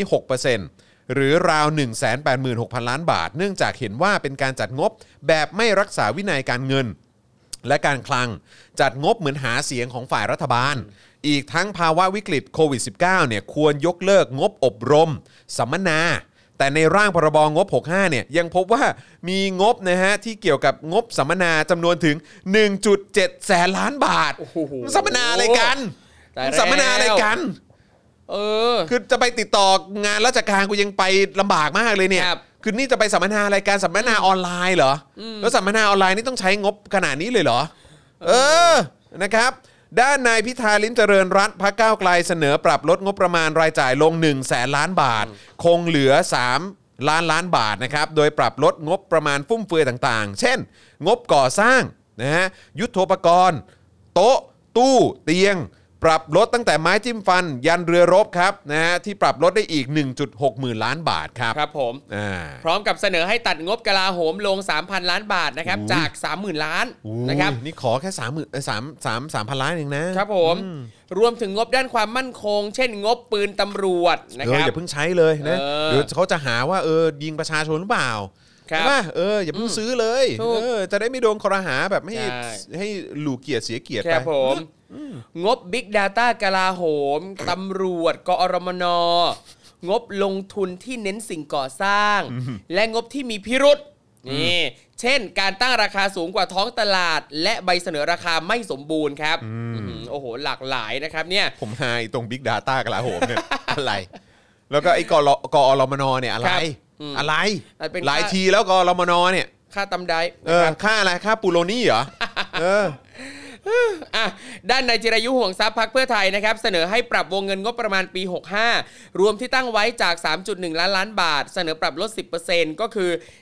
310,000 ล้านบาท โดยให้เหตุผลว่าหน่วยงานต่างๆ ขอตั้งงบประมาณไม่เหมาะสมครับ ถ้าหากปรับลดวงเงินรวมงบประมาณปี 65 ลง ก็จะลดภาระด้านเงินกู้ เพื่อชดเชยการขาดดุลกรณีรายได้จัดเก็บไม่พองบประมาณรายจ่ายที่ตั้งไว้ครับ โดยที่ประชุมสภาเองก็มีมติวงเงินรวมร่างพรบงบประมาณปี 65จำนวน 3.1 ล้านล้านบาท ตามที่กมทข้างมากไม่แก้ไข ด้วยคะแนนเสียงเห็นด้วยว่าให้ไม่แก้ไข 224 เสียงครับไม่เห็นด้วยนะฮะ โดยเห็นว่าควรแก้ไข 40 เสียง งดออกเสียง 38 เสียงทำให้ข้อเสนอปรับลดวงเงินรวมเป็นอันตกไปครับ อืมนะเนี่ฮะยก็อยากรู้เหมือนกันว่าที่งดออกเสียงนี่มีใครบ้าง ครับ นะครับ ก็อยากจะรู้เหมือนกัน นะครับ อะไรล่ะฮะ ฮะ คุณทีเคคอมบอกว่าเนี่ย มีบิ๊กตู่มีบิ๊กป้อมแล้วแล้วก็เลยต้องมี Big Big Big Data Data ครับผมวู้เออนะครับอ้าวเอ่อในส่วนเพราะเพราะฉะนั้นก็ที่เขาเสนอไปนะครับครับไม่ว่าจะเป็นเอ่อที่คุณทวีสอดส่องใช่ไหมเอ่อ คุณพิธาพิธาและคุณจิรายุนะคครัรับบเสนอไปเนี่ยนะครับหรือว่าที่มาจากฝ่ายค้านนะครับครับผมนะก็ท้ายสุดก็คือที่ขอลดไม่ว่าจะเป็น 10%ลด 1 0 0 0 0แสนล้าน หรืออะไรก็ตามก็คือเขาก็ไม่เอานะฮะเขาก็ครับก็คือจะให้ผ่านอยู่ดีอะครับครับเออนะฮะเอ่อในส่วนของการพิจารณาร่างพรบงบประมาณ 65 นะครับ มาตรา 6 งบกลางจำนวน 587,409 ล้านบาทนะครับ อันนี้คืองบกลางนะครับ คุณสิริกัญญาตันสกุลนะครับพรรคก้าวไกลก็อภิปรายให้ตัดงบกลางจำนวน 20,000 ล้าน เหลือ 5.5 แสนล้านบาทครับ เนื่องจากเงินสำรองจ่ายฉุกเฉิน มีอยู่มากเกินพอแล้วนะครับ แต่ใช้ไปก็ไร้ประโยชน์ครับ หลายโครงการน่าสงสัยสอดไส้โครงการก่อสร้างที่ไม่น่าเกี่ยวกับการแก้ปัญหาโควิดด้วยนะครับ ครับ ทั้งนี้เนี่ยสภาผู้แทนราษฎรลงมติงบกลาง เห็นด้วยกับกมทเสียงข้างมากนะครับด้วยคะแนนเสียง 326 เสียง ส่วน 52 เสียงเห็นกับเอ่อกมทเสียงข้างน้อยนะครับคณะกรรมาธิการนะครับหรือสสคนอื่นๆนะครับที่เสนอให้ตัดงบกลางอีก ก็เท่ากับว่าข้อเสนอให้ตัดงบกลางก็ตกไปครับโอ้โหก็เหมือนเดิมครับครับนะฮะก็คือเขาเขาก็ได้แหละนะครับนะฮะโดยงบกลางยอดรวม 587,409 ล้านบาทเนี่ยนะครับจำแนกได้เป็นอื มหนึ่งมาฟังกันดูนะครับผม หนึ่งอันนี้เป็นงบกลางนะครับครับ หนึ่งค่าใช้จ่ายเกี่ยวกับการเสด็จพระราชดำเนิน และต้อนรับประมุขต่างประเทศ 800 ล้านบาทครับสองค่าใช้จ่ายชดใช้เงินทดรองนะฮะราชการเพื่อช่วยเหลือผู้ประสบภัยพิบัติกรณีฉุกเฉิน 5,000 ล้านบาท ครับ นะครับค่าใช้จ่ายตามโครงการอันเนื่องมาจากพระราชดำริ 2,300 ล้านบาทนะครับ ค่าใช้จ่ายในการบรรเทาแก้ไข ปัญหาและเยียวยาผู้ที่ได้รับผลกระทบจากโควิด -19 16,362 ล้านบาทครับ ค่าใช้จ่ายในการรักษาพยาบาล ข้าราชการลูกจ้าง และพนักงานของรัฐครับ ฟังดูนะฮะ ครับ ค่าใช้จ่ายในการบรรเทา แก้ปัญหาและเยียวยานะฮะเออโทษโทษทีฮะค่าใช้จ่ายในการรักษาพยาบาล ข้าราชการ ลูกจ้าง และพนักงานของรัฐ เท่าไหร่รู้ไหม74,000 ล้านบาทครับข้าราชการและลูกจ้าง รวมไปถึงพนักงานของรัฐ จะสามารถเข้าถึงค่าใช้จ่ายในการรักษาพยาบาลของพวกเขา อันนี้ผมไม่แน่ใจนะฮะ ว่าครอบคลุมไปถึงในครอบครัวหรือเปล่า แต่คิดว่าครัคบงไม่นะคิดว่าคงไม่มั้งนะฮะแต่ 74,000 ล้านบาทนะครับข้าราชการไทยได้รับการดูแลจากเงินภาษีประชาชน 74,000 ล้านบาทนะครับ เนี่ยผมสงสัยว่าทำไมข้าราชการไม่ต้องออกตังค์เองอะแล้วประชาชนล่ะ เออ แล้วประชาชนล่ะข้าราชการลูกจ้างและพนักงานของรัฐครับ ครับ ได้รับการสำรองค่าใช้จ่าย รักษาพยาบาลให้อยู่ในงบกลาง 74,000 ล้านบาท ครับโอ้โหและในขณะเดียวกันเราก็กำลังเห็นช็อตข้าราชการไทยนี่แหละครับ ยิงกระสุนยางครับ ใส่ประชาชน อืม โอ้โหตายตาย แล้วก็เห็นข้าราชการไทยทำงานลองมือลองตีน ครับ ให้กับคนที่เข้ามาตั้งแต่ 22 พฤษภาคม 57 ด้วยการรัฐประหาร ครับจนถึงทุกวันนี้ครับ ครับคุณได้รับค่ารักษาพยาบาลของพวกคุณเองนะ ที่เป็นข้าราชการและลูกจ้าง และพนักงานของรัฐ 74,000 ล้านบาท จากกระเป๋าของประชาชนนะครับ อะ นอกจากนั้นนะครับยังมีต่อนะครับ ยังมีเงินชดเชยค่างานสิ่งก่อสร้าง 500 ล้านบาทครับ เงินช่วยเหลือข้าราชการ ลูกจ้าง และพนักงานของรัฐเอามาอีกแล้วฮะอันนี้เป็นเงินช่วยเหลือข้าราชการ ลูกจ้าง และพนักงานของรัฐ 4,360 ล้านบาทครับ มีเงินเบี้ยวัดบำเหน็จบำนาญนี่อันนี้เลยอันนี้เลยนะครับ เบี้ยวัดบำเหน็จบำนาญ3 1 6 0 0 ล้านบาท อืมอะซึ่งก็เข้าใจว่าก็คงครับเป็นแม้ว่าจะไม่ได้มีคำว่าข้าราชการ ครับก็คิดผม ว่าก็คงหมายถึงหน่วยงาน หรือว่าบุคลากรที่ใช่เคยเป็นข้าราชการครับมาผก่อนม ยังมีเงินเลื่อนเงินเดือน และเงินปรับวุฒิข้าราชการนะครับ11,547 ล้านบาทครับ เงินสมทบของลูกจ้างประจำ570 ล้านบาทครับ เงินสำรอง เงินสมทบ และเงินชดเชยของข้าราชการ 72,370 ล้านบาทครับ และยังมีสุดท้ายนะครับ เงินสำรองจ่ายเพื่อกรณีฉุกเฉินหรือจำเป็น 89,000 ล้านบาทครับ ข้าราชการไทยเนี่ยนะครับข้าราชการไทยที่จริง ๆ แล้ว เรียกภาษาอังกฤษคือ civil servant นะฮะครับก็คือเป็นค่ารับใช้ของประชาชนนะครับนะฮะแต่ทุกวันนี้อย่างที่บอก 7 ปีที่ผ่านมา มีคนเข้ามาอยู่ในอำนาจ เข้ามายัดเยียดตัวเองเป็นผู้ปกครองประเทศครับนะครับยัดเยียดตัวเองเข้ามาเป็นนายกรัฐมนตรี นะครับ แล้วข้าราชการไทยที่รับเงินจากภาษีประชาชน ก็ทำงานรับใช้ไอ้คนที่ยึดอำนาจเข้ามาเนี่ยเปีเข้าสู่ปีที่ 8 แล้วนะครับ โดยไม่ได้มีปัญหาไม่เอะอะไม่อ้อแอะไม่อะไรเลยทั้งสิ้น แล้ววันนี้เมื่อเกิดวิกฤตโควิด ประชาชนล้มตายเยอะมาก ครับ เพราะโควิด ติดเชื้อโควิดกันเยอะมากนะครับ วัคซีนมาไม่ถึง มีวัคซีนที่ ไม่กันติดไม่กันตายด้วย เยอะมาก ตอนนี้แล้วก็ยังสั่งเพิ่มเข้ามาอีกนะ แล้วไอ้วัคซีนที่ประชาชนอยากได้เนี่ยหรือว่าประชาชนแล้วก็ประเทศที่เจริญและพัฒนาแล้วเขาใช้กันเพราะมันเป็นวัคซีนที่มีคุณภาพ และสามารถป้องกัน แล้วก็ช่วยชีวิตของประชาชนได้เนี่ย ครับ ก็เข้ามายากเหลือเกิน แล้วประชาชนจะป่วยหรืออะไรก็ตามเนี่ย ก็คือยังไง แต่นี่คือข้าราชการไทยเนี่ย ได้รับโอ้โห ค่าใช้จ่ายในการรักษาพยาบาลของข้าราชการ และพนักงานของรัฐ 74,000 ล้านบาทใช่ไหม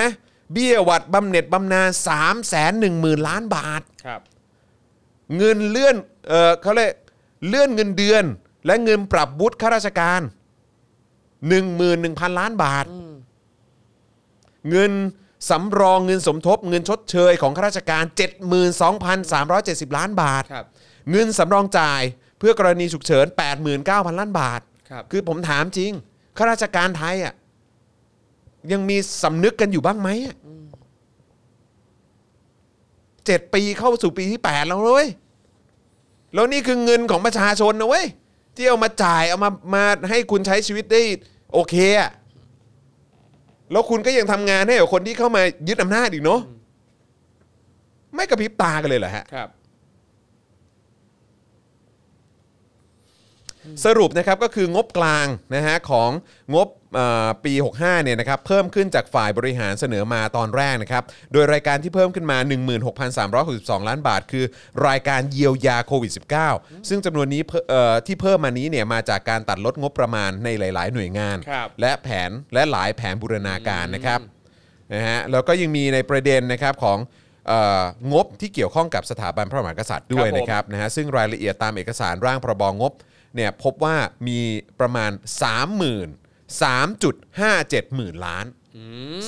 35,700 ล้านบาทคปรับระมาณนั้นเนาะครับนะครับนะฮะเว็บไซต์ประชาไทยนะครับรายงานว่าปีงบประมาณ 65เนี่ยนะครับพบว่าประเทศไทยมีการตั้งงบประมาณ การใช้จ่ายเกี่ยวกับสถาบันจากร่างพระราชบัญญัติ งบประมาณรายจ่ายประจำปี 2565 ทั้งหมดราว 35,760 ล้านบาท คิดเป็น 1.148%ของงบประมาณแผ่นดินทั้งหมด 3.1 ล้านล้านบาทนะครับ โดยแบ่งเป็นรายจ่ายโดยตรง 2931 ล้านบาทครับ ครับ รายจ่ายโดยอ้อมอีก 14,829 ล้านบาทครับครับ อืมนะฮะ ซึ่งรายจ่ายโดยตรงนะครับ แบ่งเป็นดังนี้ อ่าหนึ่ง ในส่วนของเออส่วนราชการในพระองค์ครับ 8,761 ล้านบาทครับครับสองครับ พระมหากษัตริย์และพระบรมวงศานุวงศ์ได้รับความปลอดภัยสูงสุดนะครับ ก็คือการถวายปฏิบัติการบินนะครับ โดยสำนักเลขาธิการนายกนะครับ 3,523 ล้านบาทนะครับ รายจ่ายโดยตรงย่อยอื่นๆนะครับ ซึ่งอันนี้ผมไม่แน่ใจคืออะไรนะครับครับ2,499 ล้านบาทครับ โครงการถวายความปลอดภัยพระมหากษัตริย์ และพระบรมวงศานุวงศ์โดยสำนักงานตำรวจแห่งชาติ 2,119 ล้านบาทครับ โครงการสนับสนุนกิจกรรมพิเศษหลวง เขตพระราชฐาน ตามแผนงานยุทธศาสตร์เสริมสร้างความมั่นคงของสถาบันหลักของชาติ โดยกรมโยธาธิการ 1,500 ล้านบาทครับ การสนับสนุนการถวายความปลอดภัยสถาบันพระมหากษัตริย์ โดยสำนักงานปลัดกระทรวงกลาโหม 1,296 ล้านบาทนะครับอ๋อเพราะฉะนั้นก็คือแบ่งกันใช่ไหมครับก็คือว่ามี part ของสำนักงานตำรวจแห่งชาติ ครับแล้วก็มีของ part ของกลาโหมครับเอ่อของเอ่อสตชเนี่ย2,000 ล้านของกลาโหม 1,200 ล้านครับ ใช่ไหมครับ แล้วก็ยังมีเรื่องของการเอ่อเรื่องของการถวายความปลอดภัยของสำนักงานเลขาธิการนายกรัฐมนตรีเนี่ย3,000 ล้านด้วยครับ นะครับแล้วก็มีการเอ่อ ค่าใช้จ่ายเกี่ยวกับการเสด็จพระราชดำเนินและต้อนรับประมุขต่างประเทศนะครับอย่างที่เราได้เห็นเมื่อสักครู่นี้ว่าเป็นงบกลาง 800 ล้านบาทนะครับการประสานงานกับส่วนราชการในพระองค์ และการขอพระราชทานเครื่องราชเอ่อเอ่อเครื่องราชนะครับ โดยสำนักเลขานะครับหรือว่าคณะอ๋อเอ่อโดยสำนักเลขาคณะรัฐมนตรีเนี่ย 412 ล้านบาท แล้วก็ยังมีงานเสริมสร้างความมั่นคง งานเสริมสร้างความมั่นคงของสถาบันหลักของชาติ โดยกอรมนนะครับ อีก 21 ล้านบาทคครัรับบ ผมโอ้โหนี่นะครับ อันนี้ก็เป็นเอ่อส่วนหนึ่งจากภาษีของเราอืมนะคแล้วรับก็นอกจากนี้ก็ยังมีงบในส่วนแผนงานยุทธศาสตร์เสริมสร้างความมั่นคงของสถาบันหลักของชาติสำนักงานปลัดเอ่อสำนักนายกนะครับอีก 1,855 ล้านบาทด้วยนะครับ ครับผม การปฏิบัติการข่าวกรอง ต่อต้านข่าวกรอง การรักษาความปลอดภัยฝ่ายพลเรือน และผลผลิตการข่าวกรองที่มีประสิทธิภาพ เพื่อแก้ไขปัญหาความมั่นคง ปัญหาการก่อความไม่สงบในสามจังหวัดชายแดนภาคใต้สนับสนุนการแก้ไขปัญหาการก่อการร้าย และอาชญากรรมข้ามชาติ และภัยคุกคามรูปแบบใหม่ รวมถึงการเทิดทูน และพิทักษ์รักษาไว้ซึ่งสถาบันพระมหากษัตริย์ของสำนักงานข่าวกรองแห่งชาติเนี่ยนะครับ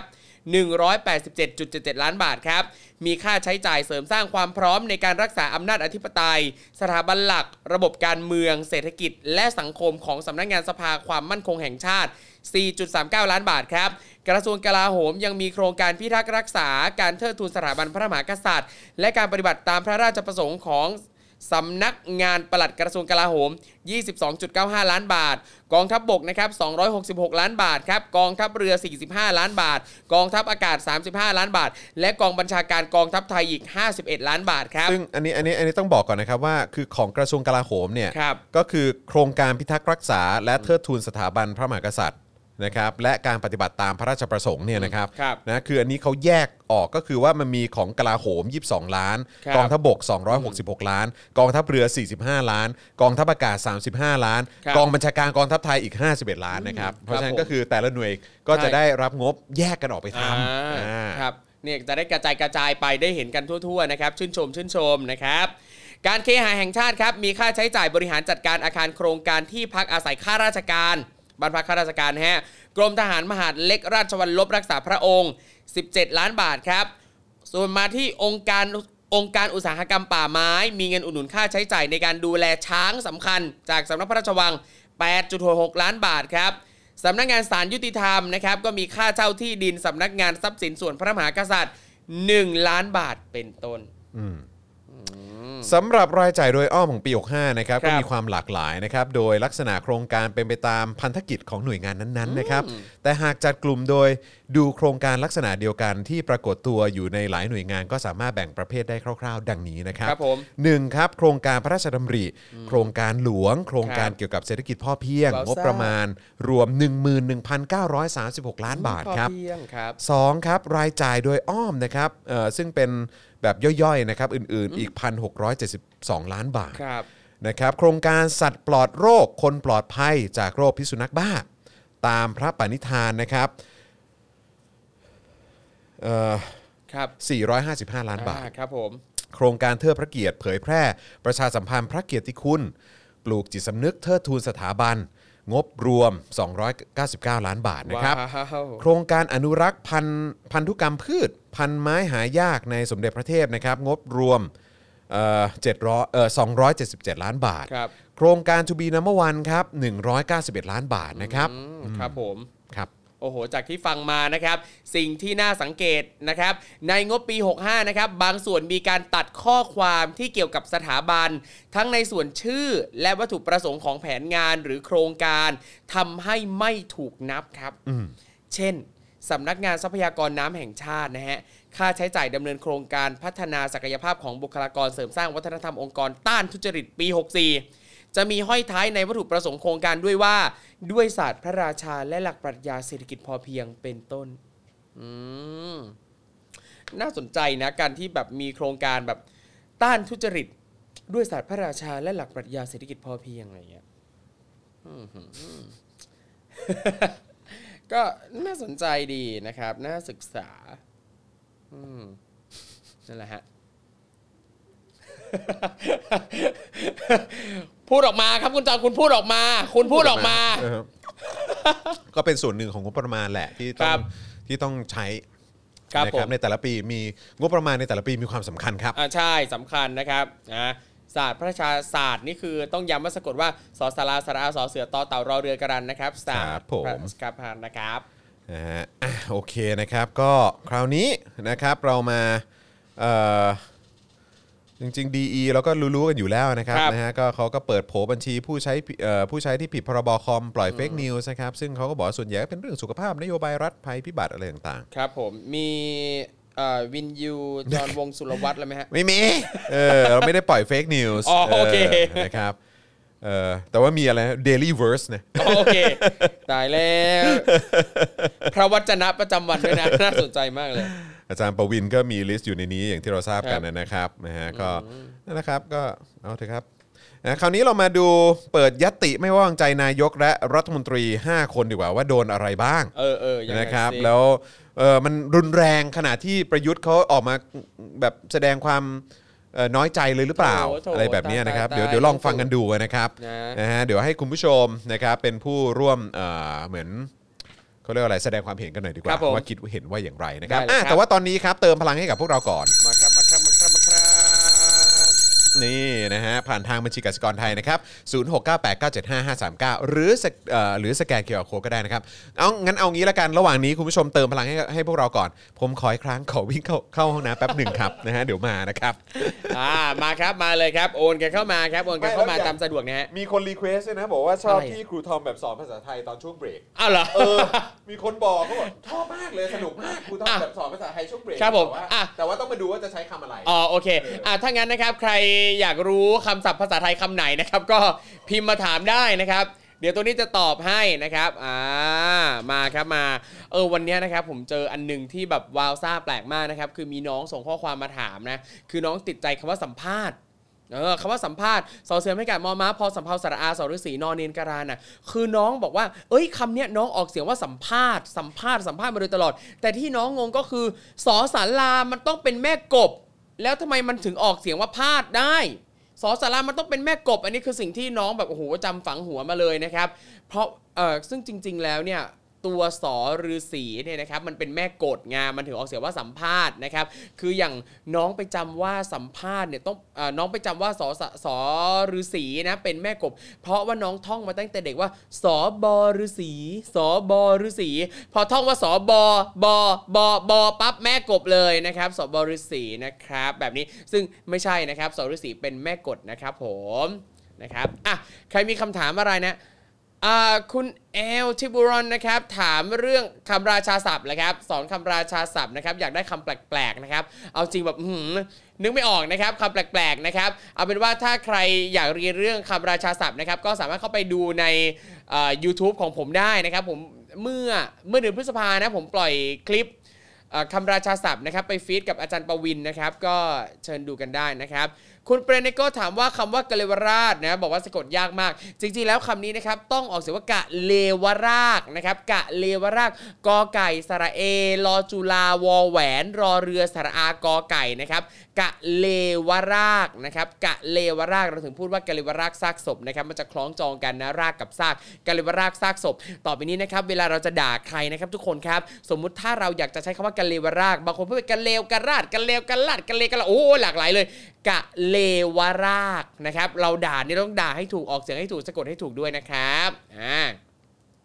ประยุทธ์แปลว่าอะไรประยุทธ์ตอนตอนแรกในใจแวบแรกอะแปลว่าเฮียแต่ไม่ใช่ไม่ใช่นะครับ ประยุทธ์เนี่ยแปลว่าการรบนะครับการรบนะประยุทธ์คือการรบนะครับนะส่วนประวิทย์เนี่ยแปลว่าบริสุทธิ์ผุดผ่องนะครับโอ้โหตายตายตายตายตายแล้วนะครับนี่คุณเคงโก้นาโอกินะครับพิมพ์มาว่ากเลวรากถูกต้องเป๊ะเลยนะครับอ่า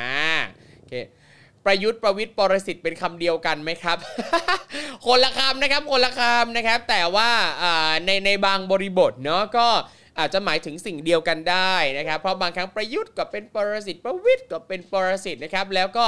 มีอีกหลายคนหลายครอบครัวนะครับที่ก็เป็นปรสิตนะครับ ก็แล้วแต่จะตีความนะครับ มีคุณท่านหนึ่งนะครับชื่อเป็นภาษาเกาหลีนะครับผมอ่านไม่ออกนะครับผมสามารถถามคำผมสามารถอ่านคำถามนี้ได้ไหมฮะเมื่อสักครู่นี้นะครับ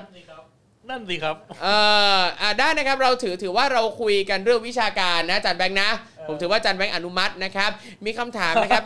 ถามมาว่าคำว่าควยราชาศัพท์ใช้ว่าอะไรนะครับ ผมอ่า เอ่อก็คำนี้นะครับคำราชศัพท์คือพระคุยหาฐานนะครับคอควายสรุยอยักษ์หอหีบ แล้วก็ถอฐานสระอานอหนูนะครับ พระคุยหาฐานนะครับนะต่อไปนี้เราก็รู้แล้วนะครับว่าเอ๊ะคำว่าคุยราชาศัพท์คือ พระคุยหาฐานนะครับอ่านี่ใครมีคำถามอะไรนะครับก็ ทักมาได้นะครับเพลินๆนะครับโอ้ยคุณนิกกี้คุณนิกกี้มิกกี้นะครับถามมาน่าสนใจประวิทย์แปลว่าบริสุทธิ์นี่คือเลวบริสุทธิ์เหรอคะตามนั้นนะครับผมเลวบริสุทธิ์นะครับเมาอะไรกันนี่คุณคุณกฤษดาพิมพ์มาคำว่าคุยหาฐาน คุณจรคุยหาฐานแปลว่าอะไรคุณจรรู้เปล่านี่เห็นไหมที่คุณกฤษดาพิมพ์มาเนี่ยไหนอะมองไม่เห็นเอออ่านี่นี่นี่คุณกฤษดาเออคืออะไรอะ อ่า นี่เพิ่งอธิบายไปคุณจรไปดูย้อนหลังเอาเหรอ ไปดูย้อนหลังนะครับ เหรอ มีคำถามจากทางบ้านนะครับ คุยหาฐาน ใช่ คุณลองลองคุณจรลองลองวิเคราะห์ซิพระคุยหาฐานน่าจะแปลว่าอะไรคำราชาศัพท์ สถานที่คุยเหรอ เออ ก็บางครั้งเราก็ บางครั้งก็มีคนมาคุยแถวนั้นเหมือนกัน คืออะไรอะอยากรู้เลยอะแต่เป็นการคุยแบบฟังไม่ค่อยเป็นภาษาเท่าไหร่อืมคุยหฐานนี่ยังใช้ในหนังสือเรียนด้วยนะ เออ เออคืออะไรวะ อ่าอย่าให้ผมต้อง Google ดิ ได้แล้วแต่จารย์ คืออะไรวะแล้วแต่อ่าการ คุยคุยคุยก่อนนิดนึง ผมอยากรู้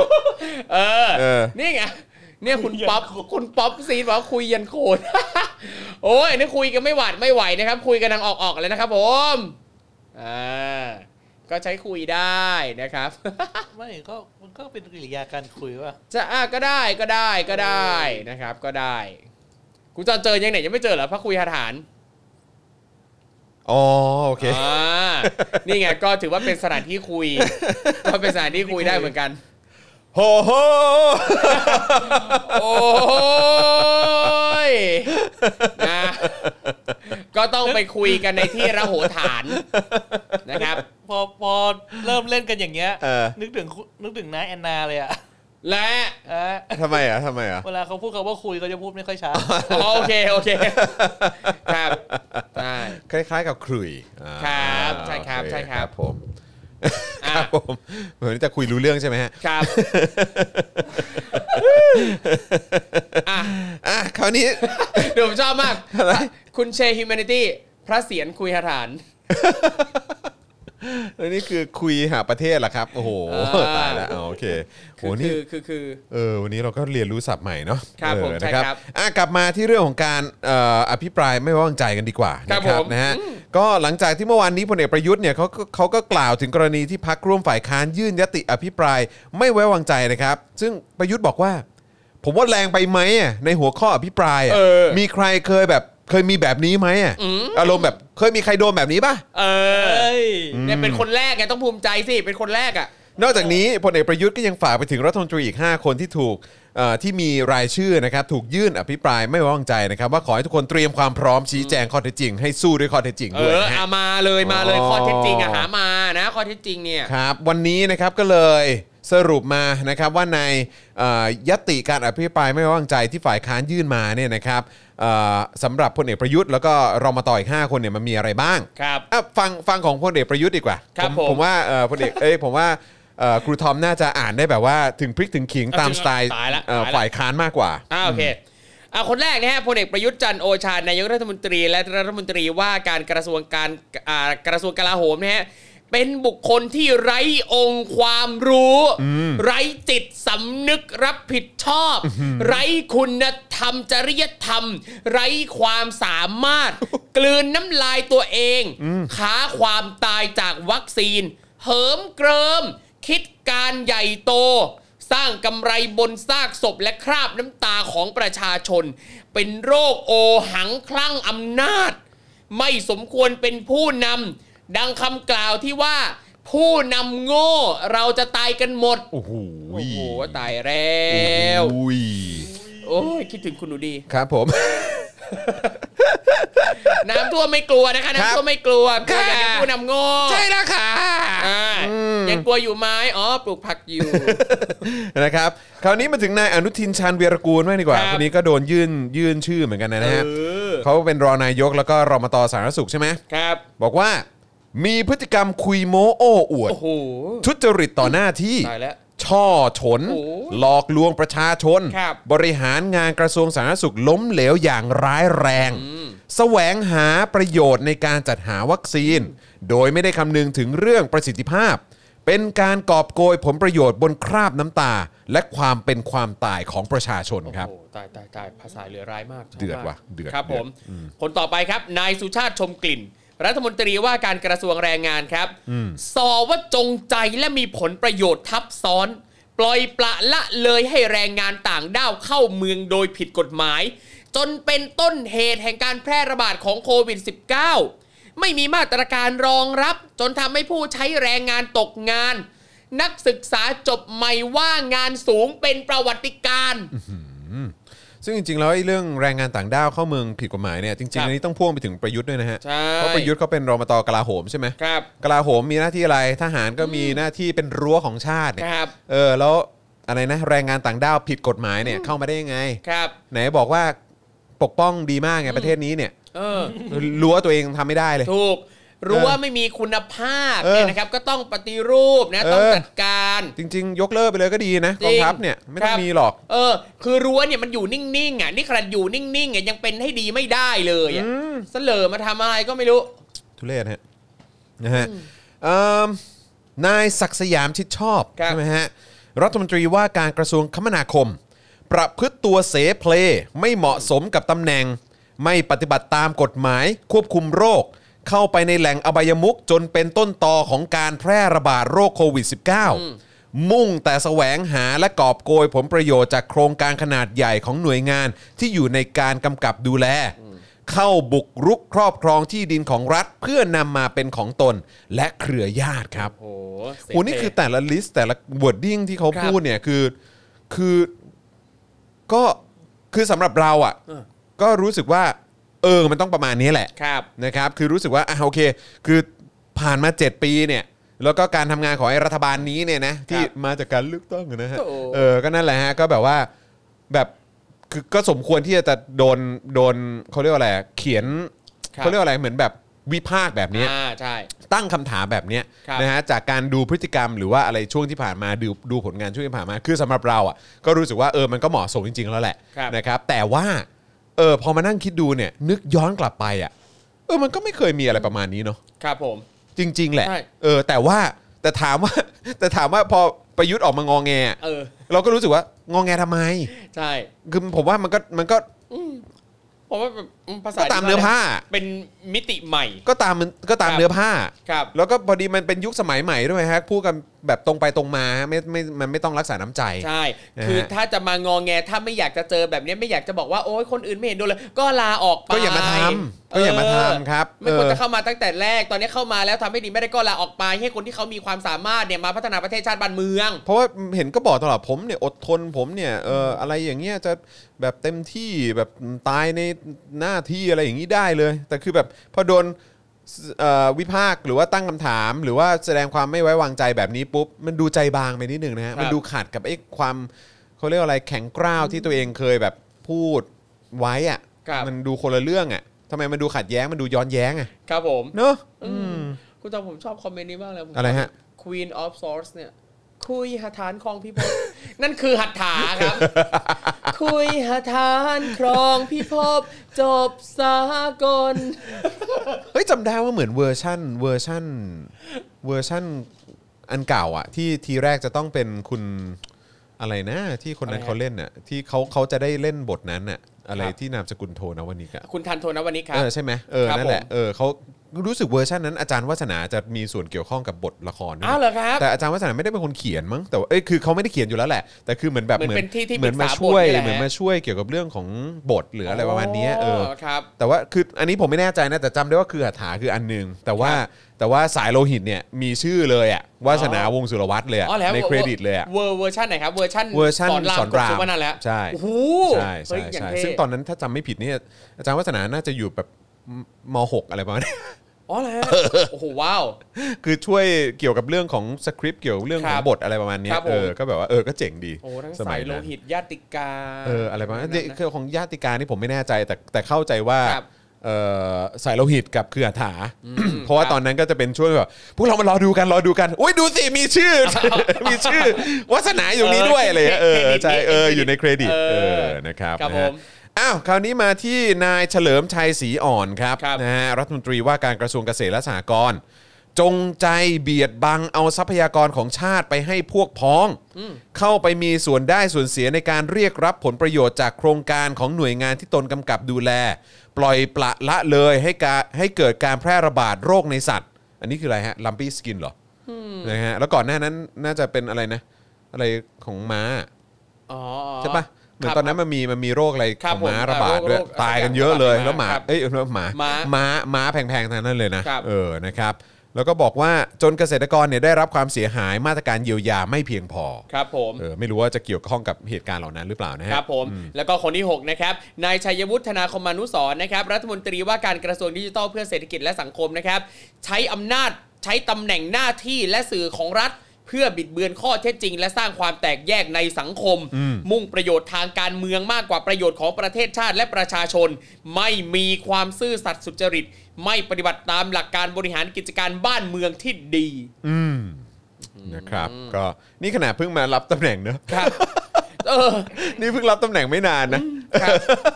ว้าวแหมทำทำผลงานเข้าตา โอ้โหโอ้โหเข้าตาแตกเลย นะฮะต้องโดนสปอตไลท์นิดนึงครับผม เออครับ ผมก็ดีฮะครับ ผมนะฮะก็ ก็แต่ว่าก็คือหลายคนก็ยังพูดกันอยู่นะว่าทำไมไม่มีประวิตรหรืออะไรอย่างเงี้ยครับ แต่คือผมก็รู้สึกว่าคือมันคือมันยังมีอะไรที่จะต้องแบบขยี้อีกเหรอคนเนี้ยครัคืบอผมผมรู้สึกว่าเออไม่ว่าจะเป็นประวิตรหรือว่าจะเป็นธรรมนัสอะครับเออมิสเตอร์ธรรมนัสของเราเนี่ย Yeah เออก็คือแบบ คือถามจริงคือมันยังจะต้องขยี้อีกเหรอครับ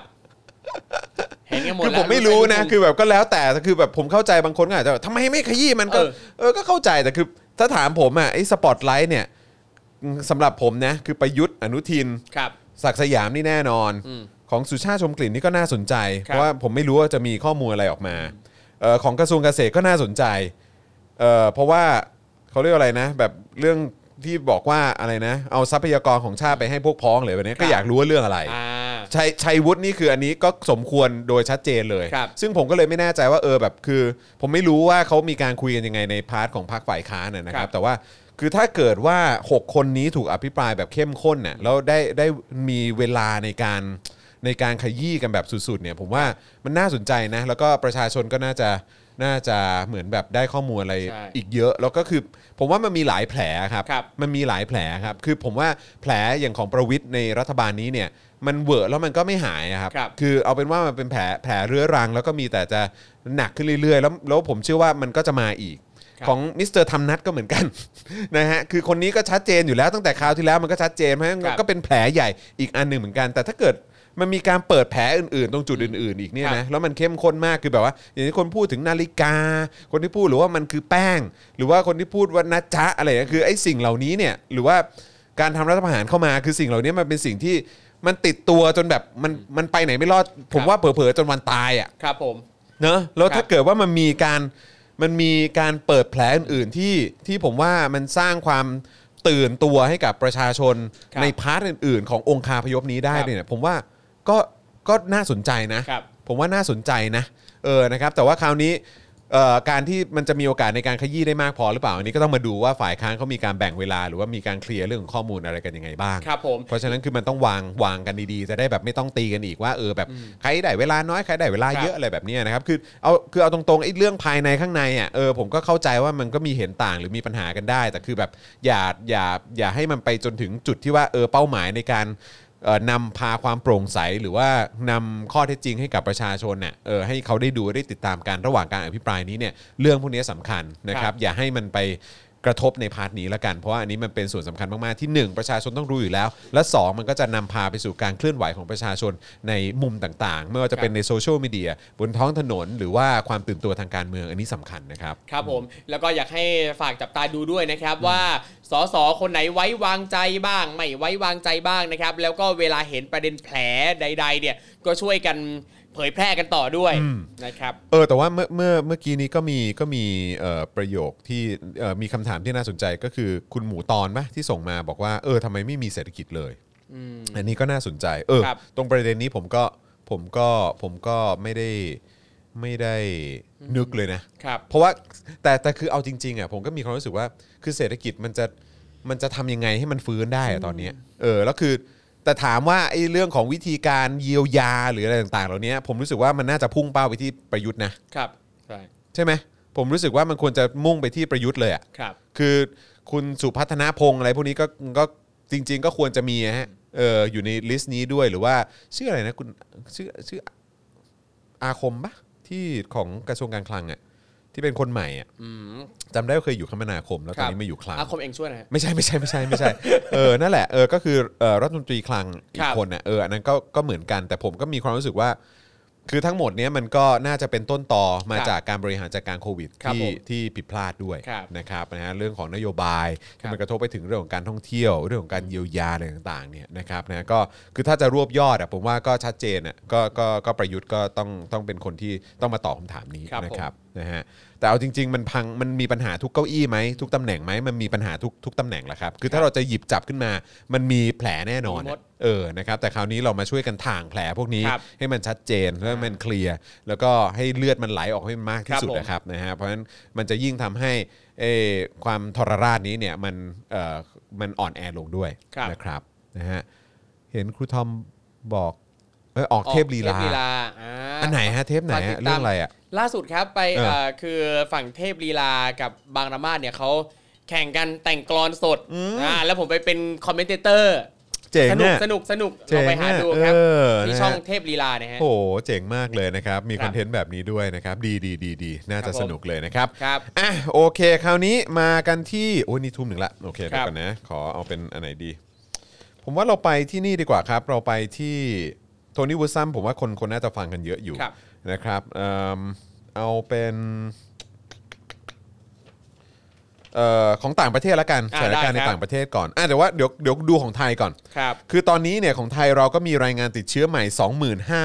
2515 รายนะครับ อันนี้ไม่รวมยอดที่ไม่ถูกบันทึกไว้ในระบบนะครับครับ นะฮะแล้วก็ผมเข้าใจว่าไม่ได้นับไอ้เอ่อ ATK test ด้วย นะครับไอ้ตัว antigen test kit ด้วยครับนะครับผู้ป่วยสะสมตั้งแต่ 1 เมษายนนะครับอยู่ที่ 940,094 ราย ส่วนรายงานผู้เสียชีวิตล่าสุดวันนี้เนี่ยนะครับเป็นนิวไฮเลยนะครับ 312 รายนะครับ คือเมื่อวานเนี่ยก็เยอะแล้วนะครับ 239 ราย แต่วันนี้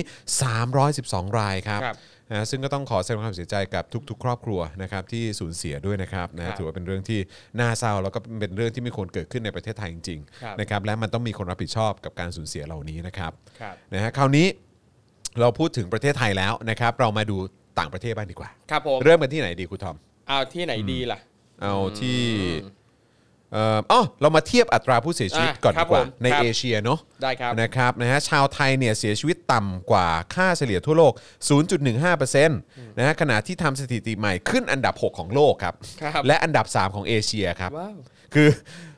คือเสียชีวิตต่ำกว่าค่าเฉลี่ยทั่วโลกก็จริง แต่ว่าครับทำสถิติใหม่คือขึ้นอันดับ 6 ของโลกนะครับ ครับ และอันดับ 3 ของเอเชียนะครับ ในเรื่องของการติดโควิดใหม่รายวันมากที่สุด โอ้โห เอาอีกแล้ว นี่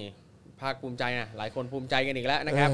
อย่างน้อยเราก็ติดอันดับโลกค่ะนะครับนอกจาก Popcat นะครับก็มีอันนี้เนี่ยเรื่องติดโควิดใหม่รายวันมากสุดนะครับครับผมคือเมื่อไม่นานมานี้เนี่ยนะครับนายแพทย์เฉวศสัน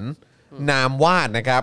มีชื่อใหม่มาแล้วนะคครัรับบผมนะก็คือมีมีคนมีมีหน้าใหม่มาแล้วอ่านะยังไงฮะสิชื่อชื่อชื่อเดิมๆนี่สงสัยจะโดนโจมตีเยอะครับเออนะครับต้องมีหน้าใหม่ ๆมาบ้าง นะครับคนนี้เขาเป็นผออกองควบคุมโรคกระทรวงสาธารณสุขนะครับก็ได้พยายามหาข้อมูลมาปลอบใจประชาชนไปบ้างนะครับว่านี่ไม่ใช่แค่ที่ไทยนะที่เผชิญวิกฤตนะ แต่ยังมีอีกหลายประเทศเอ่อที่โควิดระบาดหนักสาหัสยิ่งกว่าบ้านเราอีกนะ โดยเฉพาะเมื่อเทียบกับประเทศอื่นในทวีปเอเชียเหมือนกัน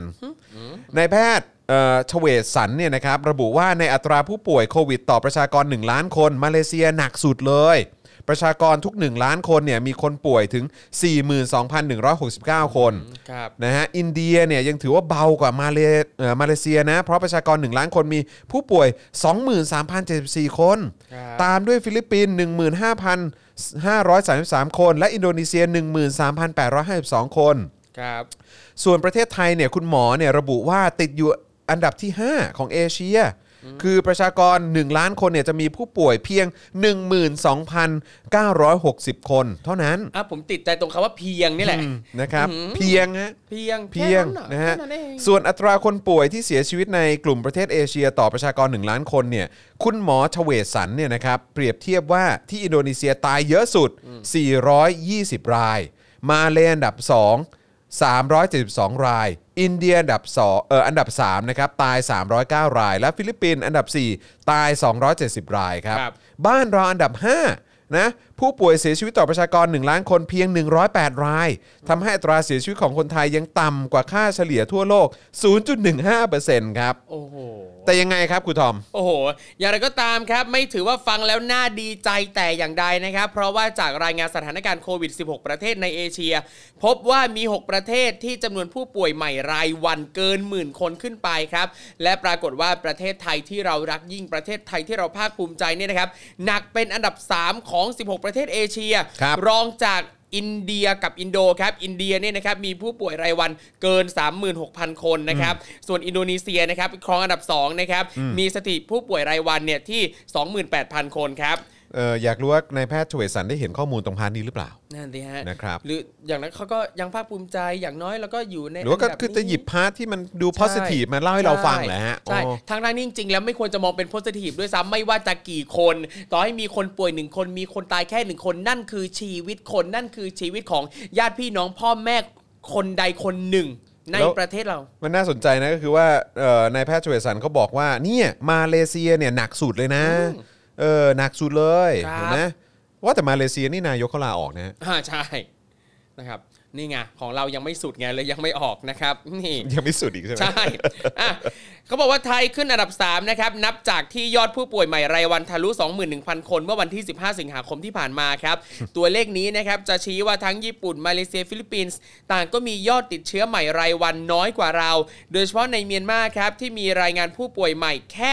3,400 คน คือน้อยกว่าเมืองไทยเนี่ยเรียกว่า 6 เท่าเลยทีเดียวนะครับ สวนทางกับหลายประเทศที่เคยเอาไม่อยู่นะครับ แต่วันนี้เอาอยู่แบบสบายๆครับ อย่างเช่น สิงคโปร์นะครับ มียอดผู้ติดเชื้อใหม่รายวันเพียงแค่ 58 คนครับ บังกลาเทศมีผู้ติดเชื้อใหม่ 6,800 คนครับ ปากีสถานที่ว่าเคยย่ำแย่นะครับ ก็เหลือเพียงแค่ 4,700 คน เกาหลี 1,900 คนเป็นต้นครับครับแล้วก็สามารถสรุปได้ว่าหลายประเทศกำลังดีขึ้น แต่บ้านเราแย่ลงอย่างต่อเนื่องนั่นเองครับ ต้องใช้คำว่าหลายประเทศกำลังดีขึ้นนะครับ ครับแต่บ้านเราแย่ลงอย่างต่อเนื่องนะครับใช่อย่างที่ครูทอมบอกเลยครับครับผมมันอย่างต่อเนื่องครับใช่ คือถ้าเท่าที่ดูคือยังไงอะใช่ คือจะหยิบอะไรขึ้นมาปลอบใจ ครับจะหยิบอะไรขึ้นมาคือทำให้ดูดีมันไม่มีแล้วครับหมอน ครับนี่แหละครับเป็นผลจากการที่มีผู้นำโง่มาบริหารปกครองประเทศชาติบ้านเมืองนะครับ อะส่วนการจัดอันดับประเทศที่มีการติดเชื้อทั่วโลกนะครับ ยอดนิวไฮผู้ติดเชื้อใหม่และผู้เสียชีวิตที่ขึ้นหลัก 200 ของไทยเมื่อวันนี้นะครับทได้ทำให้ประเทศไทยเป็นประเทศที่พบผู้ติดเชื้อใหม่สูงเป็นอันดับ 6 ของโลกครับ นายแพทย์เฉวตสันใช่ไหมฮะครับ ได้ พูดถึงข้อมูลนี้หรือเปล่าฮะอยากทราบนั่นแหละฮะ ครับ อืมก็นั่นแหละครับ อะโอเคนะครับ ระหว่างนี้เติมพลังให้กับพวกเราหน่อยนะครับ ทางบัญชีกสิกรไทยนะครับครับนะฮะนะฮะศูนย์หกเก้าแปดเก้าเจ็ดห้าห้าสามเก้าหรือสแกน QR Code ก็ได้นะครับ ครับผมช่วยกันเติมพลังชีวิตให้กับพวกเราหน่อยนะครับผมนะฮะแล้วก็ระหว่างนี้เดี๋ยวขออัปเดตเพิ่มเติมนะครับ ตอนครับ 6โมง44นะครับอ่า คุณม่อนอาชีวะนะครับตัวแทนกลุ่มอาชีวะปราศัยเตือนสติน้องๆ ที่มักจะไปรวมตัวกันที่สามเหลี่ยมดินแดง แล้วก็มีการประทะกับเจ้าหน้าที่นะครับอาบอกว่าพร้อมเปิดโอกาสให้เข้ามารวมกลุ่มกัน เพื่อทำตามเป้าหมายที่แท้จริงของฝ่ายประชาธิปไตยนะครับ โดยน้องเขาบอกว่า ถ้ายกพวกอาชีวะไปตีกับเขา เขาตายเราตายแล้วมันจบ ประชาชนได้ประชาธิปไตยผมทำนานแล้วครับ ผมฝากถึงน้องๆ ยึดหลักตามแนวทางของน้องๆ ไม่ว่าจะกลุ่มไหนจัดแนวร่วมมอทอหรือทะลุฟ้าน้องๆ ต้องฟังเขา ถ้ายุติต้องกลับบ้าน เพราะการต่อสู้มันไม่จบภายในวันเดียวนะครับก่อนจะทิ้งท้ายว่าอาชีวะไม่เคยทิ้งกันนะครับนะฮะแล้วก็ภาพที่เราเห็นนี่เป็นภาพจากทางไทยรัฐใช่ไหมฮะก็ขอบคุณทางไทยรัฐด้วยนะครับ ขออนุญาตนำภาพมาให้คุณผู้ชมได้เห็นหน่อยละกันนะครับนะฮะก็คนเยอะมาก อืมนะฮะคนทยอยมารวมตัวกันเยอะนะครับ แล้วก็อย่างที่เขาบอกไปนะครับว่าเขาจะเอ่อพยายามให้คือเขาเรียกว่าอะไรให้ให้ยุติการเอ่อยุติกิจกรรมอะครับตอนทุ่มหนึ่งทุ่มครึ่งประมาณครับนั้ผนมนะครับนะฮะก็หวังเป็นอย่างยิ่งว่าเราจะไม่ได้เห็นความรุนแรงที่เกิดขึ้นนะครับ เอ่อเครดิตภาพเพิ่มเติมนะครับ มีครับ จากไทยรัฐจากมติชน แล้วก็จากเพจทะลุฟ้าครับ ครับผมนะฮะขอบพระคุณมาก ๆ เลยนะครับนะฮะแล้วก็เป็นกำลังใจให้และเราก็จะนำเสนอเรื่องราวของพวกคุณอย่างต่อเนื่องนะครับ อะโอเคนะครับมาถึงเอ่ออีกหนึ่งช่วงท้ายของเราครับนะฮะก็คืออยากจะประชาสัมพันธ์ไว้ก่อนล่วงหน้าได้ไหมฮะอ่าได้เลยครับออนะครับเกี่ยวกับการเอ่อประมูลครับนะครับงานศิลปะนะครับเอ่อซึ่งเป็นชื่อผลงานนะครับเอ่อ มีชื่อว่ารุ้งกับเพนกวินนั่นเอง ครับ เราจะประมูลกันวันพรุ่งนี้เออแต่ว่าเดี๋ยวเราเราเซฟไปก่อนดีกว่าอืมทีแรกผมบอกอาจารย์แบงค์ว่าเออให้ให้แกะออกมาเลยแต่ผมคิดว่าเดี๋ยวเราให้ดูกันพรุ่งนี้เลยดีกว่าครับผมนะครับแต่เราเล่าถึงถึงรายละเอียดงานหน่อยแล้วกันเนาะครับ นะครับเอ้ยหรือเอาให้ดูเลยเพราะยังไงเราต้องอ่านรายละเอียดอยู่แล้วโอเค เอาดูแล้วกันเอาดูแล้วกันได้ได้ได้ขอโทษงั้นเราคนละรูปเราคนละรูปเอออ่าขเอาอเลยโทษฮะเอาเลยครับเออ คุณลูกทุ่งทีเอสบอกว่าวันนี้ข่าวโหดมากนะครัฮะบ โอนให้เลยโอ้ขอบคุณมากนะครับอะเติมพลังเข้ามาครับมาผมขอผมขอคนละรูปแล้วกันอ่าโอเค เริ่มที่อะครูทอมเชิญครับครูครับทอมผม เป็นภาพนี้แล้วกันนะครับนี่นี่เดี๋ยวอะไรเนี่ยสคริปต์เคลื่อนไหนอ่าเดี๋ยวเดี๋ยวเดี๋ยวเดี๋ยวผมเอาให้อ๋อโอเคเริ่มมาเอ่ออยู่ข้างบน อยู่ข้างบนเนี่ยอ่าใช่ใช่ใช่ใช่ใช่ มาก่อนสคริปต์อะครับ นะฮะอ๋อโอเคครับอันนี้เป็นขบคุณมากก่อันนี้เป็นรูปของน้องรุ้งนะครับอ่าเดี๋ยวเดี๋ยวอาจารย์แบงค์อ่าอ๋อ สวิชมาหน่อยก็ได้ฮะอ่าโอเคอ่างั้นเดี๋ยวเป็นน้องรุ้งโอเคดี๋ยวป็นผมเจอแล้วไหนดีอะคุณทอมเอาภาพไหนดีปึ๊บอะผมถือน้องรุ้งก็ได้ครับอยู่ใกล้ๆก่อนนะอ่าโอเคครับนะครับอ่าก็จะมีภาพน้องรุ้งกับเอ่อเพนกวินครับผมนะครับอ่าสองภาพนี้นะครับนะฮะก็สามารถคืออยากจะให้เป็นอยากให้ทุกคนได้ภาพนี้เหมือนกันนะครับนะจะได้เอาไปแขวนที่บ้านหรือเอาไปติดที่บ้านนะครับ แต่ว่าเอ่ออันนี้เป็นภาพพิเศษที่เป็นงานศิลปะที่ เอ่อเราจะนำมาประมูลกันนะครับ เพราะฉะนั้นก็จะมีผู้ที่ที่ได้รับไปนะครับปึ๊บนี่นะฮะอันนี้ของผมเป็นเพนกวินครับนะครับผม ของครูทอมขออีกทีครับ ของผมเป็นน้องรุ้งนี่เลยน้องรุ้งนะครับนี่ยิ้มโอ้โหสดใสสวยมากเนาะครับเออน้องรุ้งภาพนี้สวยมากเลยนะครับ แล้วก็ของเพนกวินเองก็เป็นภาพที่แบบอื้อหือเห็นแล้วก็แบบคิดถึงอะครับเออนะครับ ตอนนี้นะครับก็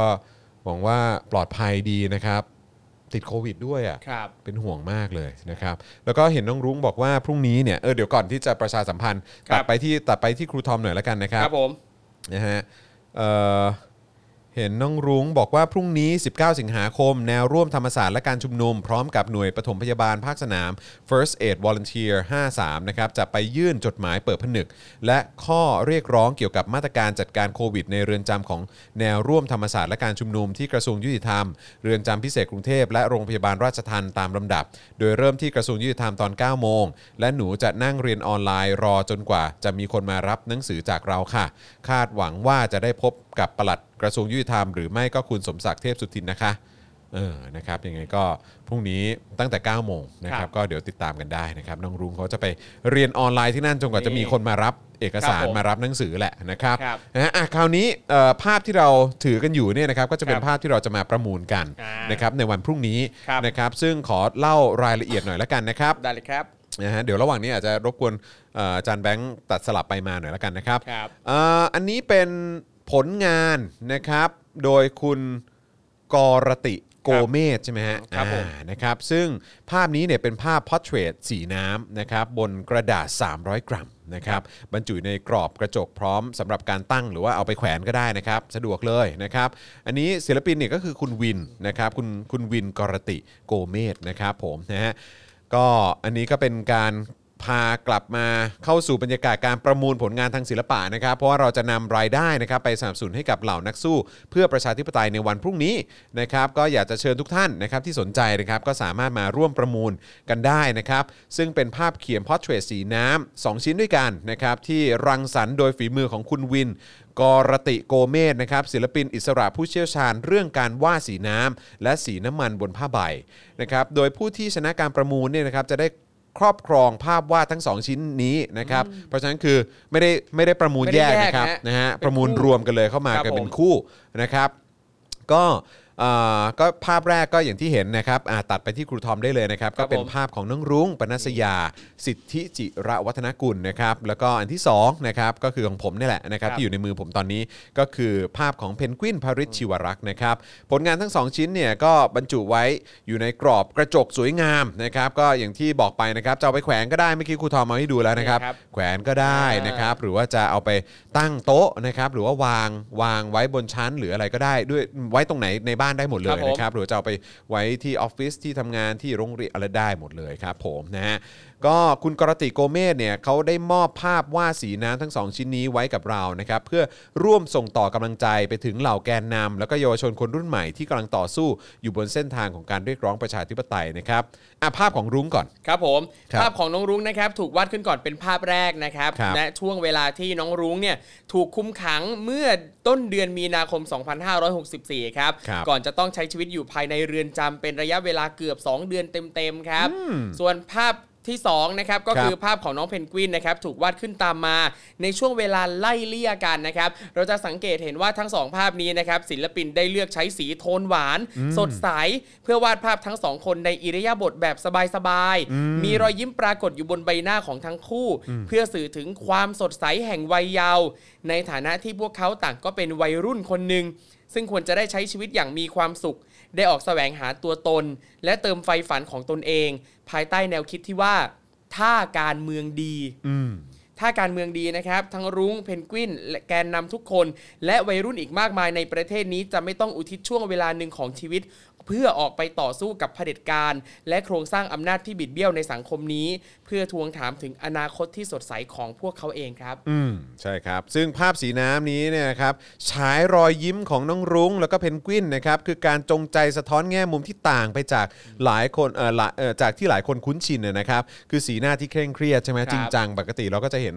ภาพเขาครับผมว่าจะเป็นอยู่บนเวทีปราศัยครับนะครับหรือว่ารถแห่หรือว่าใช่เดินเอ่อหรือว่าการเจรจากับเจ้าหน้าที่ตำรวจอะไรแบบครับนี้เนี่ยนะครับคือจะเห็นหน้าเคร่งเครียดตลอดเลยนะครับแต่ว่าภาพนี้เป็นภาพที่เราเฮ้ยเออเป็นภาพที่เราเห็นแล้วเราก็ยิ้มไปด้วย แล้วก็มีความสุขไปด้วยนะครับ แล้วก็เอ่อ ภาพที่เราจะคุ้นเคยกันก็จะเป็นแววตาที่แข็งแกร่งในฐานะแกนนำของการชุมนุมนะครับซึ่งเคยผ่านการใช้ชีวิตอยู่ภายในเรือนจำเคยผ่านการอดอาหารแรมเดือน เพื่อประท้วงทวงสิทธิ์การประกันตัวนะครับภายใต้ความบีบคั้นของโครงสร้างอายุติธรรมมากมายนะครับสำหรับผู้ที่ได้ครอบครองทั้งสองภาพนี้นะครับ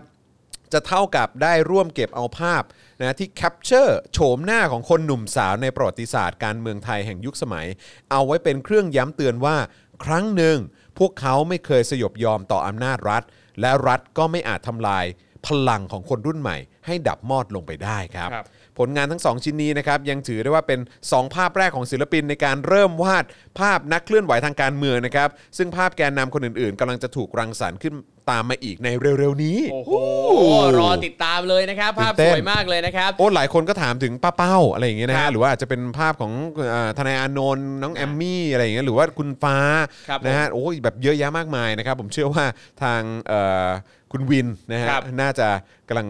ใช่เอ่อลุยอยู่ครับลุยผอมยู่ต้องรอติดตามนะครับครับทางผมคุณวินเองนะครับก็ได้ฝากคำขอบคุณล่วงหน้าจากใจมาถึงผู้ร่วมประมูลทุกท่าน ที่มองเห็นในคุณค่าของงานศิลปะ 2 ชิ้นนี้นะครับแล้วก็ได้มาร่วมเป็นส่วนหนึ่งในการช่วยเหลือนักต่อสู้ทางการเมืองไปด้วยกันมาณที่นี้ด้วยนะครับครับและสำหรับผู้ที่ชนะการประมูลนะครับจะได้รับผลงานไปทั้ง 2 ชิ้นนี้เลยนะครับสองภาพนี้นะครับส่วนรายได้ทั้งหมดจากการประมูล ทางรายการของเราจะจำแนกเป็น 2 ส่วน เพื่อมอบให้กับ คุณแม่สุริยาสิทธิจิรวัฒนกุล และคุณแม่สุรีรัตน์ชีวารักษ์สองราชสมัมนะครับสองราชสมัมผู้ยืนหยัดร่วมต่อสู้ อยู่เบื้องหลังลูกๆเสมอมาครับครับผมสุดท้ายนี้นะครับก็ขอให้ทุกคนมีความสุขกับการร่วมประมูล แล้วก็ ขอให้เผด็จการจงพ่ายแพ้ต่อความรักของแม่ครับ ครับผมนะฮะเพราะฉะนั้นพรุ่งนี้นะครับรายได้จากการประมูลผลงานทั้ง 2 ชิ้นนี้นะครับจะมอบให้กับคุณแม่ของน้องรุ้งครับนะครับแล้วก็คุณแม่ของน้องเพนกวินนั่นเอครังบผมนะครับนะสองราชสมัมนะครับที่ครับพวกเราก็ส่งใจช่วยนะครับแล้วก็เป็นกำลังใจพร้อมสนับสนุนเสมอมานะครับนะฮะแล้วก็ผมเชื่อว่าเดี๋ยวท่านอื่นๆนะครับภาพของท่านอื่นๆ ก็จะตามมาด้วยครับผม นะครับเพราะว่าเหล่าราชสมัมนี่แข็งแกร่งอย่างแท้จริงทุกๆคนนะครับครับ นะก็เดี๋ยวติดตามการพรุ่งนี้นะครับเดี๋ยวเราจะประมูลกันในช่วงเอ่อท้ายของรายการหลังจากจบการนำเสนอข่าวของ Daily ผม Topics ไปแล้วนะครับ ก็เดี๋ยวติดตามกันได้นะครับ ใครที่อยากจะร่วมประมูลก็เอ่อพรุ่งนี้มาเจอกันนะครับ ถ้าเกิดว่าตอนช่วงต้นรายการอาจจะแบบว่าติดภารกิจติดเอ่อธุระอะไรกันอยู่เนี่ยนะครับนะฮะก็น่าจะมาประมาณสักกี่โมงสักทุ่มหนึ่ง เนาะ โดยปกติแล้วเราก็น่าจะประมูลกันสักทุ่มหนึ่งเนาะประมาณนั้นนะครับ ใช่ครับนะหรือว่าอาจจะมารออยู่ใกล้ชิดกันตั้งแต่สัก6กโมงครึ่งครับหกโมงก็ได้นะครับ ถ้าเกิดสะดวกนะครับก็สามารถมาติดตามกันได้นะครับนะพรุ่งนี้เดี๋ยวเตรียมประมูลกันได้เลยกับครับผมผลงาน 2 ชิ้นนี้ขอโชว์อีกครั้งนะครับ อันนี้เป็นนี่ภาพของน้องเพนกวินนะครับนี่เอาบังหน้าผมเลยแฟบครับนี่ผมนะฮะน่ารักมากภาพนี้นะครับแล้วก็ของน้องรุ้งนี่ก็เป็นรอยยิ้มที่แบบ มันดีอะสดใส ทั้งสองภาพนี้ผมบอกตามตรงเลยมันดีต่อใจนะครับ มันดีต่อใจจริง ๆ นะครับ ดีมากๆเลยนะครับนะยังไงก็ก็เดี๋ยวพรุ่งนี้มาดูกันว่าใครจะอ่าเป็นผู้โชคดีของเราครับนะครับที่ประมูลอ่าชนะไป แล้วก็ย้ำอีกครั้งนะครับ รายได้จากการประมูลนะครับ เราจะแยกออกเป็น 2 ส่วน อันหนึงให้กับคุณแม่ของน้องรุ้งคุณครับ แม่สุริยานะครับนะฮะแล้วก็อีกเอ่อ แล้วก็อีกส่วนหนึ่งเนี่ยก็คือให้กับคุณแม่ของน้องเพนกวินก็คือครับคุณแม่สุรีรัตน์นั่นเองครับนะครับนะเดี๋ยวคอยติดตามกันพรุ่งนี้นะครับนะมีคนถามว่าจะติดเคอร์ฟิวไหมก็เดี๋ยวเราจะดูเรื่องของเวลาให้ให้ให้โอเคที่สุดละกันครับผมนะครับก็ถ้าเกิดว่าเริ่มกันตั้งแต่ทุ่มหนึ่งผมเชื่อว่าอาจจะใช้เวลาประมาณสักเท่าไหร่เต็มที่ก็สี่ห้านาทีครับนะครับคิดว่าน่าจะโอเคอยู่เนาะครับเออผมนะครับยังไงพรุ่งนี้ก็มาช่วยกันเอ่อ ลุ้นนะฮะนี่กับการประมูลในวันพรุ่งนี้กันหน่อยนะครับครับผมนะฮะแล้วก็ถ้าใครอยากติดตามผลงานของคุณวินกรติเพิ่มเติมนะครับอะก็สามารถใช่เข้าไปดูได้เลยครับที่ Instagram นะครับครับกรติ .color นะครับเออ K O R A T กด I กดกดเข้าไปได้ไหมฮะอ่าเออกดเข้าไปดูหน่อยนะครับครับอะระหว่างนี้เดี๋ยวเดี๋ยวครับเดี๋ยวผมเดี๋ยวครูทอมบอกหน่อยว่าติดตามได้ที่ไหนนะฮะได้ครับ Instagram นะครับกรติ .color นะครับ K O R A T I กรติ .color C O L O R นะครับอ่าหรือว่าทาง Facebook Fanpage ก็ได้นะครับ ชื่อว่า Paint People นะครับอ่าครับผมเดี๋ยวเดี๋ยวเปิดเดี๋ยวเปิดใน Instagram ให้ก่อนดีกว่าอ่าน นะครับปึ๊บเอ่อต้องข้างล่างมั้ง Instagram ปึ๊บนะฮะอันข้างล่างต้องอาจจะเอออันนั้นได้ปะอ่า ไม่ใช่ไม่ใช่อะเสิร์ชตรงนั้นเลยกครัรบผม ติคัลเลอร์กรติ K O R A T I อ่า color ปึ๊บ T I ครับ dot ผม color อ่าคนแรกเลย อ่าโอ้นี่คุณมากรแล้วติโกเมสนะนะคครัรับ บ นี่มาแล้วนะครับ ไหนขอดู ขอดูภาพหน่อยนะครับ อ่า นะฮะ ก็ลองกดเข้าไปดูได้นะครับ ครับ painting artist โอ้โห ภาพว้าวสวยเด้อ นี่ฟรีดาอ๋อ ส่วนใหญ่คือจะเน้นในเรื่องของ portrait เนอะ ครับผม เออ โอ้โห อืม ว้าว อะ สนับสนุนเลยนะครับครับผมนะฮะก็ขอ สนับสนุนศิลปินนะฮะอย่างคุณวินด้วยนะฮะครับใช่ไหมฮะคุณวินใช่ไหมฮะครับผมวินคุกณรวินติกรติใช่นะครับนะครับ ผมนะฮะก็น่ารักมากเลยอันนี่คือ Instagram นะครับ จริง ๆ แล้วก็มี Facebook ด้วย Facebook Fanpage ก็คือ Paint People Paint People เราเราเราเราดูหน่อยได้ไหมอ่าขอดู Facebook หน่อยฮะ Facebook แล้วก็ไป Paint People ติดกันเลยนะครับติดกันครับอ่านะฮะก็น่าจะเป็นแฟนเพจที่น่าจะเขาเรียกว่าอะไรเอ่อ มีภาพให้เราได้เห็นกันเยอะนะครับ ฝีไม้ลายมือนะฮะ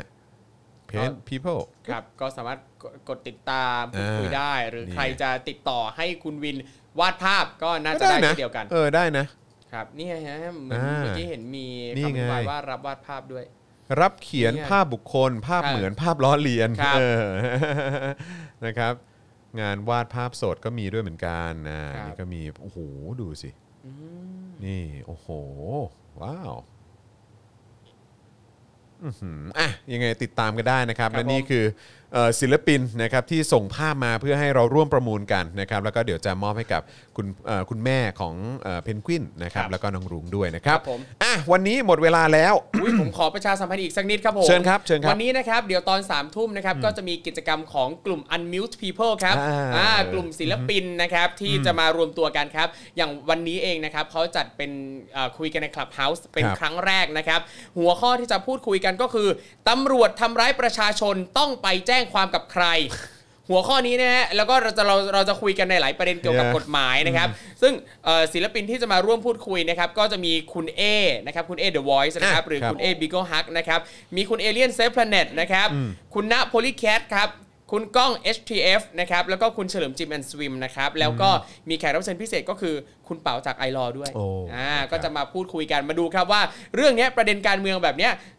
ในมุมมองของศิลปิน ในมุมมองของนักดนตรีนะครับเขาคิดยังไงบ้าง และเขาอยากจะนำเสนออะไรอยากถ่ายทอดอะไรบ้าง วันนี้3ามทุ่มก็เจอกันใน Clubhouse ครับ ดีครับ แล้วอันนี้ก็คงจะมีการเปิดพื้นที่ให้คนยกมือได้ด้วยใช่ครับเออใช่ครับนะครับอ่าก็เดี๋ยวผมเป็น moderator โอเคเยี่ยมเดี๋ยวเลต้องยรีบกลับบ้านโอเค งั้นก็เดี๋ยวได้เจอครูทอมด้วยนะครับครับผมนะแล้วก็เดี๋ยวไปพูดคุยกันต่อใน Clubhouse กันได้นะครับอะคุณคังมาแล้วครับ คุณคังนี่เอ่อเป็นพนักท่านคังโอเคครับ นะฮะแล้วก็เห็นวันก่อนคุณเมโลดี้คิวก็มานะครับผม เออนะครับก็สวัสดีคุณเมโลดี้คิวด้วยแล้วก็ได้ข่าวว่าวันก่อนก็เป็นผู้ที่สนับสนุนก้อนใหญ่ๆมาให้เราเนี่ยแหละนะครับครับ ขอบคุณด้วยขอบคุณคุณคังด้วยแล้วก็ทุกๆท่านด้วยนะครับเดี๋ยวพรุ่งนี้เตรียมตัวติดตามกันได้นะครับ5โมงเย็นเอ่อก็5โมงเย็นเป็นต้นไปแหละแต่คิดว่าน่าจะประมูลกันตอนประมาณสัก6โมงครึ่งทุ่มหนึ่งอะครับครับเดี๋ยวติดตามกันได้นะครับยังไงฝากด้วยละกันนะครับแล้วก็มีคนบอกว่าพี่จอนนะตัวยเขาทำตัวละครพ่อหมอเจาะข่าวตื้นเรียบร้อยแล้วนะครับ นะฮะเอ่อวันก่อนก็นัดตัวยจาก ATK Gamer นี่เขาครับก็ผมส่งข้อความมาเหมือนกันบอกว่านี่ผมเสร็จแล้วนะ ผมส่งมาเรียบร้อยเอ้ยเดี๋ยวผมส่งให้อาจารย์แบงค์เอาขึ้นนิดนึงผมขอภาพสุดท้ายแล้วเดี๋ยวครับ เราจะจบรายการแล้วอ๋อ นะครับเดี๋ยวส่งภาพไปหน่อย ผมผมดูอยู่เหมือนกันนะตัวดูอยู่เขาใช่ไหม เอาขึ้นมาแล้ว เออนะเดี๋ยวก่อนนะแต่ว่าปึ๊บแต่ปึ๊บว่า ปึ๊บในเกมอะอืมทำไมคุณจรต้องไปทุ่มพ่อหมอด้วย อ้าวเหรอผมผมผมยังไม่ได้ดู ผมยังไม่ได้ดูเดี๋ยวก่อนนะ อ๋อนี่ไงนี่ไงเจอแล้วอะเดี๋ยวผมเดี๋ยวผมส่งให้อาจารย์แบงค์ช่วยช่วยเอาขึ้นให้หน่อย ครับ ATK Gamer นะฮะปึ๊บอ่าแวบเอ่อปึ๊บเออเดี๋ยวกันนะเดี๋ยวส่งเข้าให้ในกลุ่มนี้เลยป่ะหน่อยสิหน่อยสิเหมือนนะพ่อหมออะเอาตรงๆผมว่าเหมือนกับผมอีก เหมือนเหมือนไหมเหมือนเหมือนเนาะอะเดี๋ยวส่งฮะอึ๊บอะส่งแล้วผมไม่แน่ใจภาพชัดหรือเปล่าแต่ว่าก็อะอะประมาณนี้ก่อนแล้วกันนะฮะครับ เออ อันนี้คือนัตตวยเขาส่งมาให้